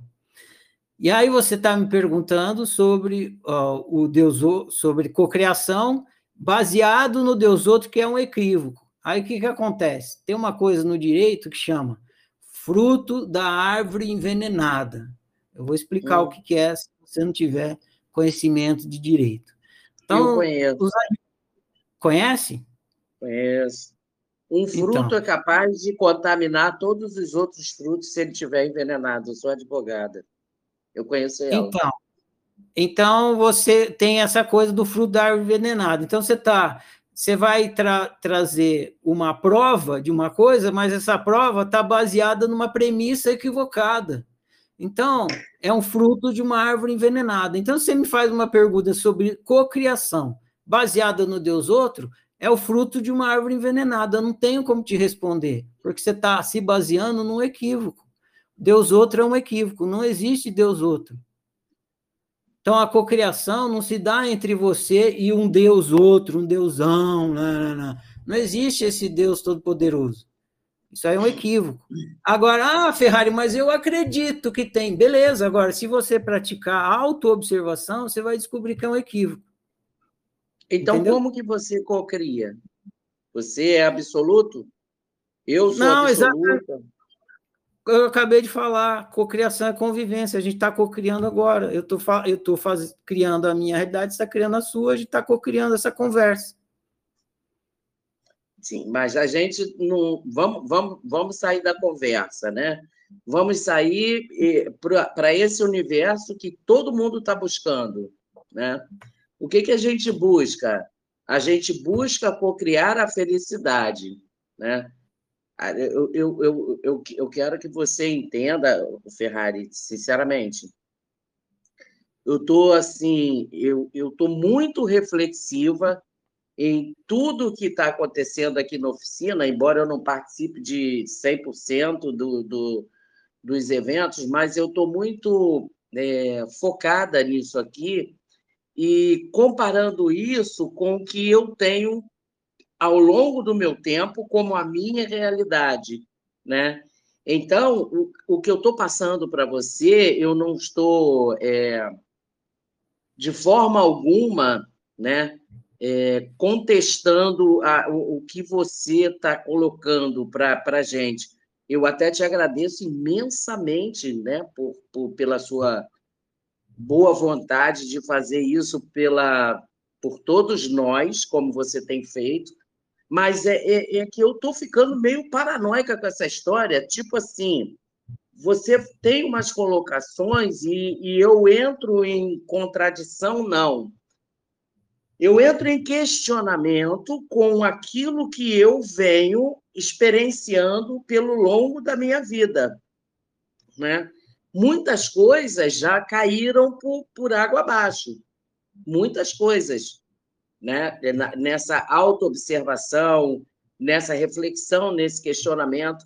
Então, as minhas perguntas agora, nesse momento, é que eu cheguei num ponto que eu preciso saber o, o que, que eu tenho de formação, de experiência, o que, que eu estou vivendo e o que, que eu estou aprendendo aqui. Eu quero entender o que você está falando, entendeu?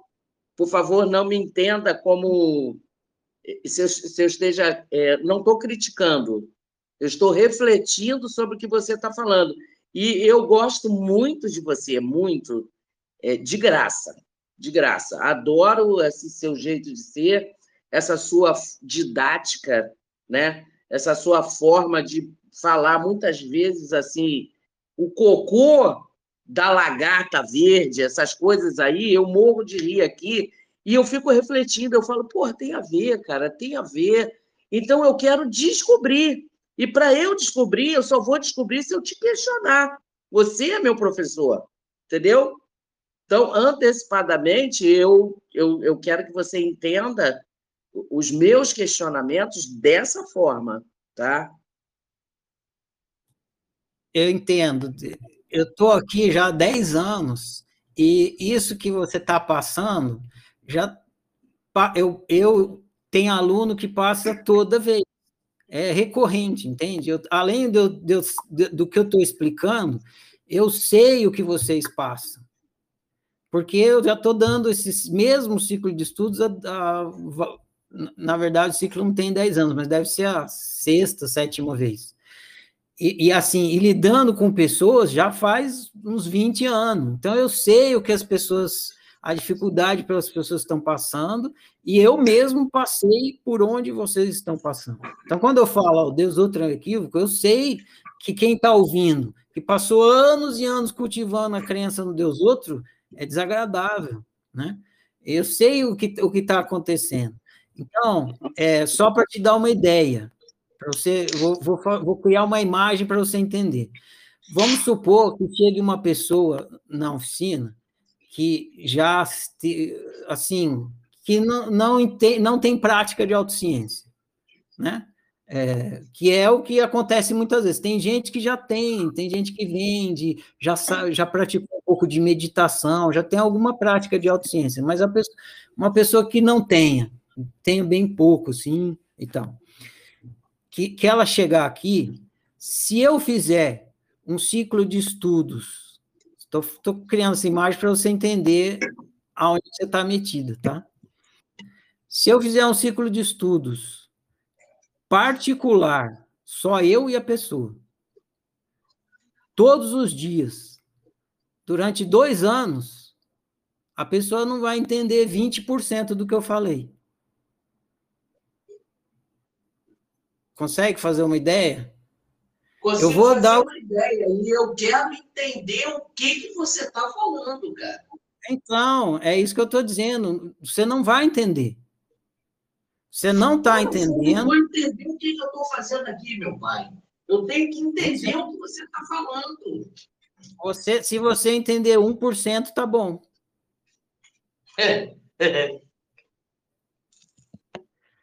se você entender o, que é praticar autoobservação, já tá bom.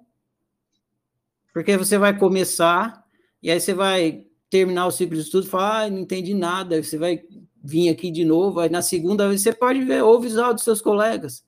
Gente aí que é veterano, que já faz prática, outro dia falou, nossa, finalmente entendi a unitrindade. Depois de anos e anos aqui ouvindo falar... o que, que é a unitrindade, então, para você? O que, que é, é unitrindade? Para mim é o que eu sou, para você é o que você é. Agora, se eu, tá vendo? Se eu ficar aqui, eu vou ficar a noite inteira te falando e no fim da noite você ainda não vai ter entendido. Então, o que é o que vocês devem fazer?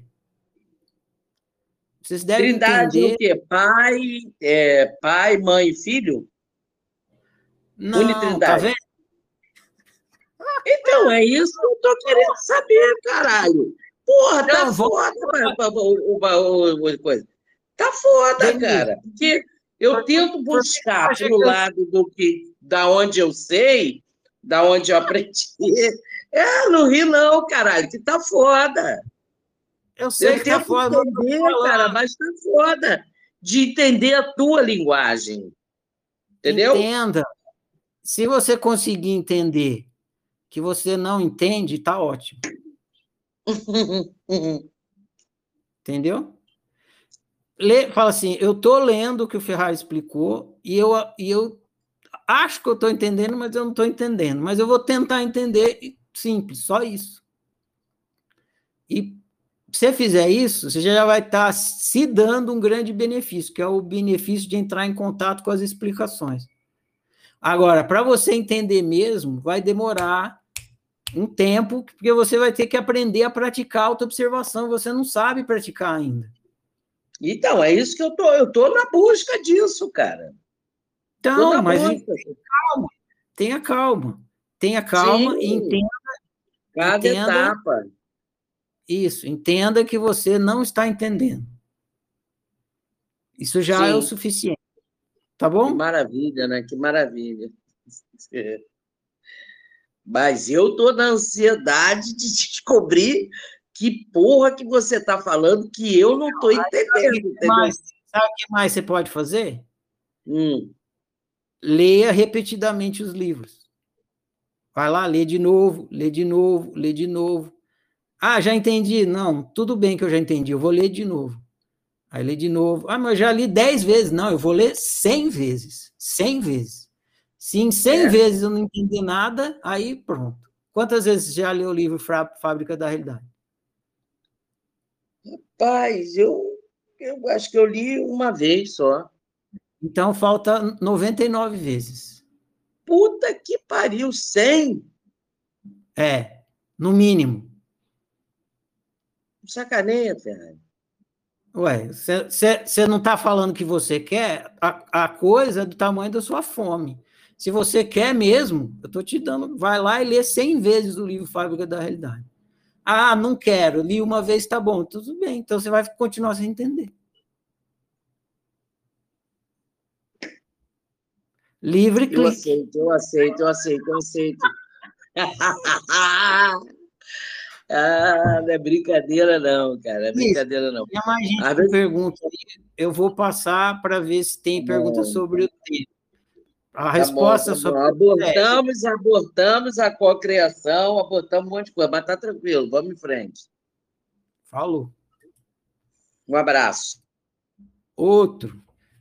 Se alguém tiver pergunta aí sobre o tema, porque depois eu vou fechar a demanda aí. É, o William tinha. Então, ó, vai ser o William, depois o Rui, depois a gente fecha essa demanda aqui. Teve que abrir esse parênteses aqui, mas foi bom. Diga lá, William. Opa, Ferrari, boa noite, boa noite a todos. Salve, William, boa noite. Ferrari, eu, na verdade, era, é, o que eu tenho para falar são mais cons- constatações, né? Por exemplo, o que a Denise está falando agora da felicidade é uma coisa que eu mesmo passei a vida inteira entendendo felicidade como um objetivo, uma meta, um fim, né? E, e por isso que não dá certo. Você busca a felicidade, mas a felicidade não é para se buscar, ela não é um fim ela é um indicador, né? Que eu, agora que eu consegui entender isso no, na oficina, que a felicidade não é um fim, não é um objetivo, não é uma meta.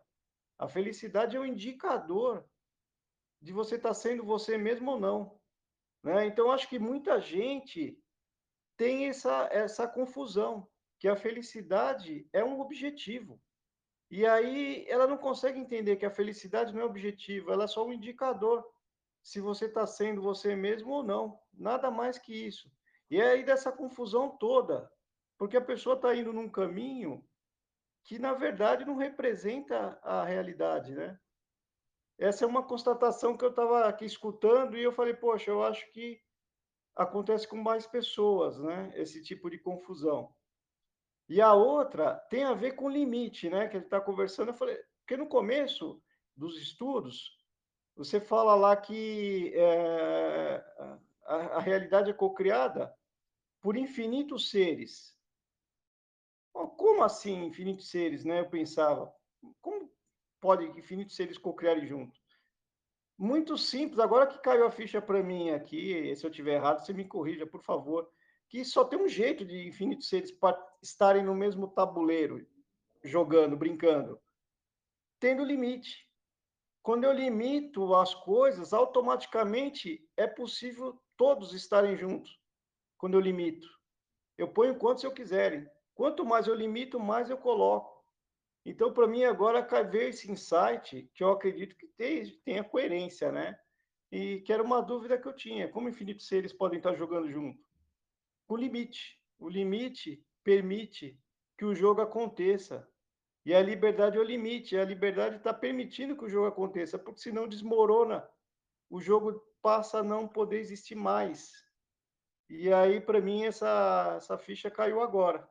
E a última constatação é que eu nunca vi tanta gente na transmissão igual hoje. Nossa, tem muita gente assistindo a transmissão. nenhuma vez eu vi tanta gente assim. Eram essas três constatações que eu queria é, repartir. Compartilhar. Valeu, William. A primeira está correta. A questão da. Nem lembro o que, que é, mas está correta. A segunda está equivocada. Né? É, todos os seres estão jogando o mesmo jogo porque só tem um tabuleiro, o universo, né? Todos os seres existem e eles estão no tabuleiro do universo e eles estão jogando um jogo. Agora, cada um está dentro de um jogo. E aí, cada jogo tem o seu limite, esse jogo, esse limite do jogo regula o jogo. Então, se, se for nesse sentido, aí está correto. Mas como podem todos os jogadores estarem jogando ao mesmo tempo? É porque todos os jogadores existem e o tabuleiro é a existência. E aí, é, todos os seres do universo estão no mesmo tabuleiro, eles estão jogando, cada um no seu jogo. É, é verdade, né? Tava cheio hoje. Então vamos agora para o Rui Barbosa. E essa é a última da noite. Diga, Rui Barbosa. Cara, é só complementando, acho que a fala do começo ficou assim, meio estranha. É, quando eu falo né, da a questão da padronização, né, quando eu falei dos países do Oriente, é, a minha, o meu comentário não foi dizendo que tudo é lindo, não. Né? Existe aquela questão da organização, porém, os maior, o maior índice né, de, de pessoas é, infelizes e pessoas, né, questões de morte, suicídio, acontecem nesse país, né, pela, pelas pessoas não poderem se expressar, por não ter, né, espaços assim que as pessoas tenham a oportunidade de conhecer, de ter a autociência, de, de, se, de se manifestar, então tem os prós e os contras, né, então assim, não é tudo lindo, tá, teve uma colega aí que comentou, pelo comentário dela, deu a entender que eu que assim que é perfeito. Então vou colocar tudo lindo, que não vai ter acidente de carro, que não vai ter, não, não vai ter acidente de carro, mas vai ter o sujeito se matando dentro do, da caixinha dele lá de dois por dois. É isso aí. Ah, beleza. Quando a gente chegar nas, mais na questão da uniformidade, da universalidade, vai ficar mais fácil a gente conversar esses assuntos. Lembrei que, que, que era o primeiro ponto, é que a felicidade não é um objetivo, ela é um instrumento para chegar no objetivo. É isso aí. A hora que isso aí esclarece, aí a gente começa a usar bem a felicidade e o sofrimento. É disso que vocês vão ver amanhã.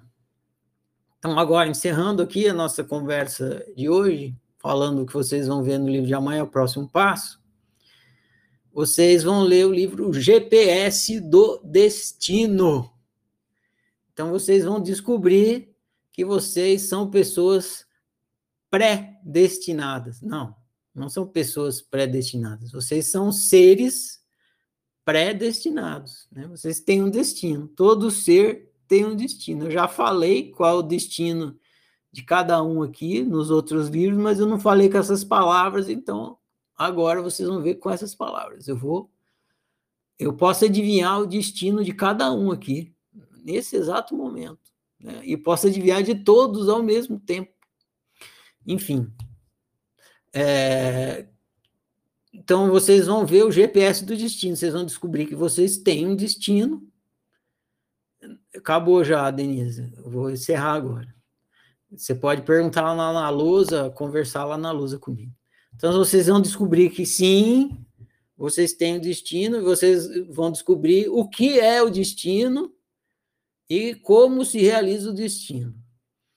Esse, se no outro livro, nesse anterior, o livro Clique, eu, o motivo da, da explicação era eliminar a confusão entre, entre liberdade e livre-arbítrio, nesse livro, GPS do Destino, a, de, a, a missão, né, o motivo, era eliminar a confusão entre é, destino e livre-arbítrio, porque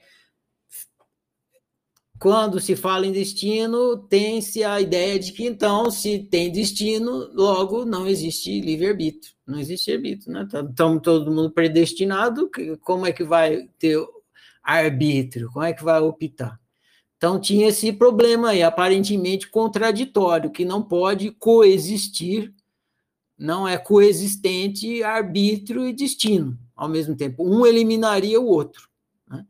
Mas agora que está esclarecido a diferença entre liberdade e livre-arbítrio, a gente pode esclarecer também que é sim possível destino e arbítrio ao mesmo tempo, e não só é possível, como é imprescindível. Não, ter, não tem como existir um sem o outro, né? Os dois têm que acontecer ao mesmo tempo.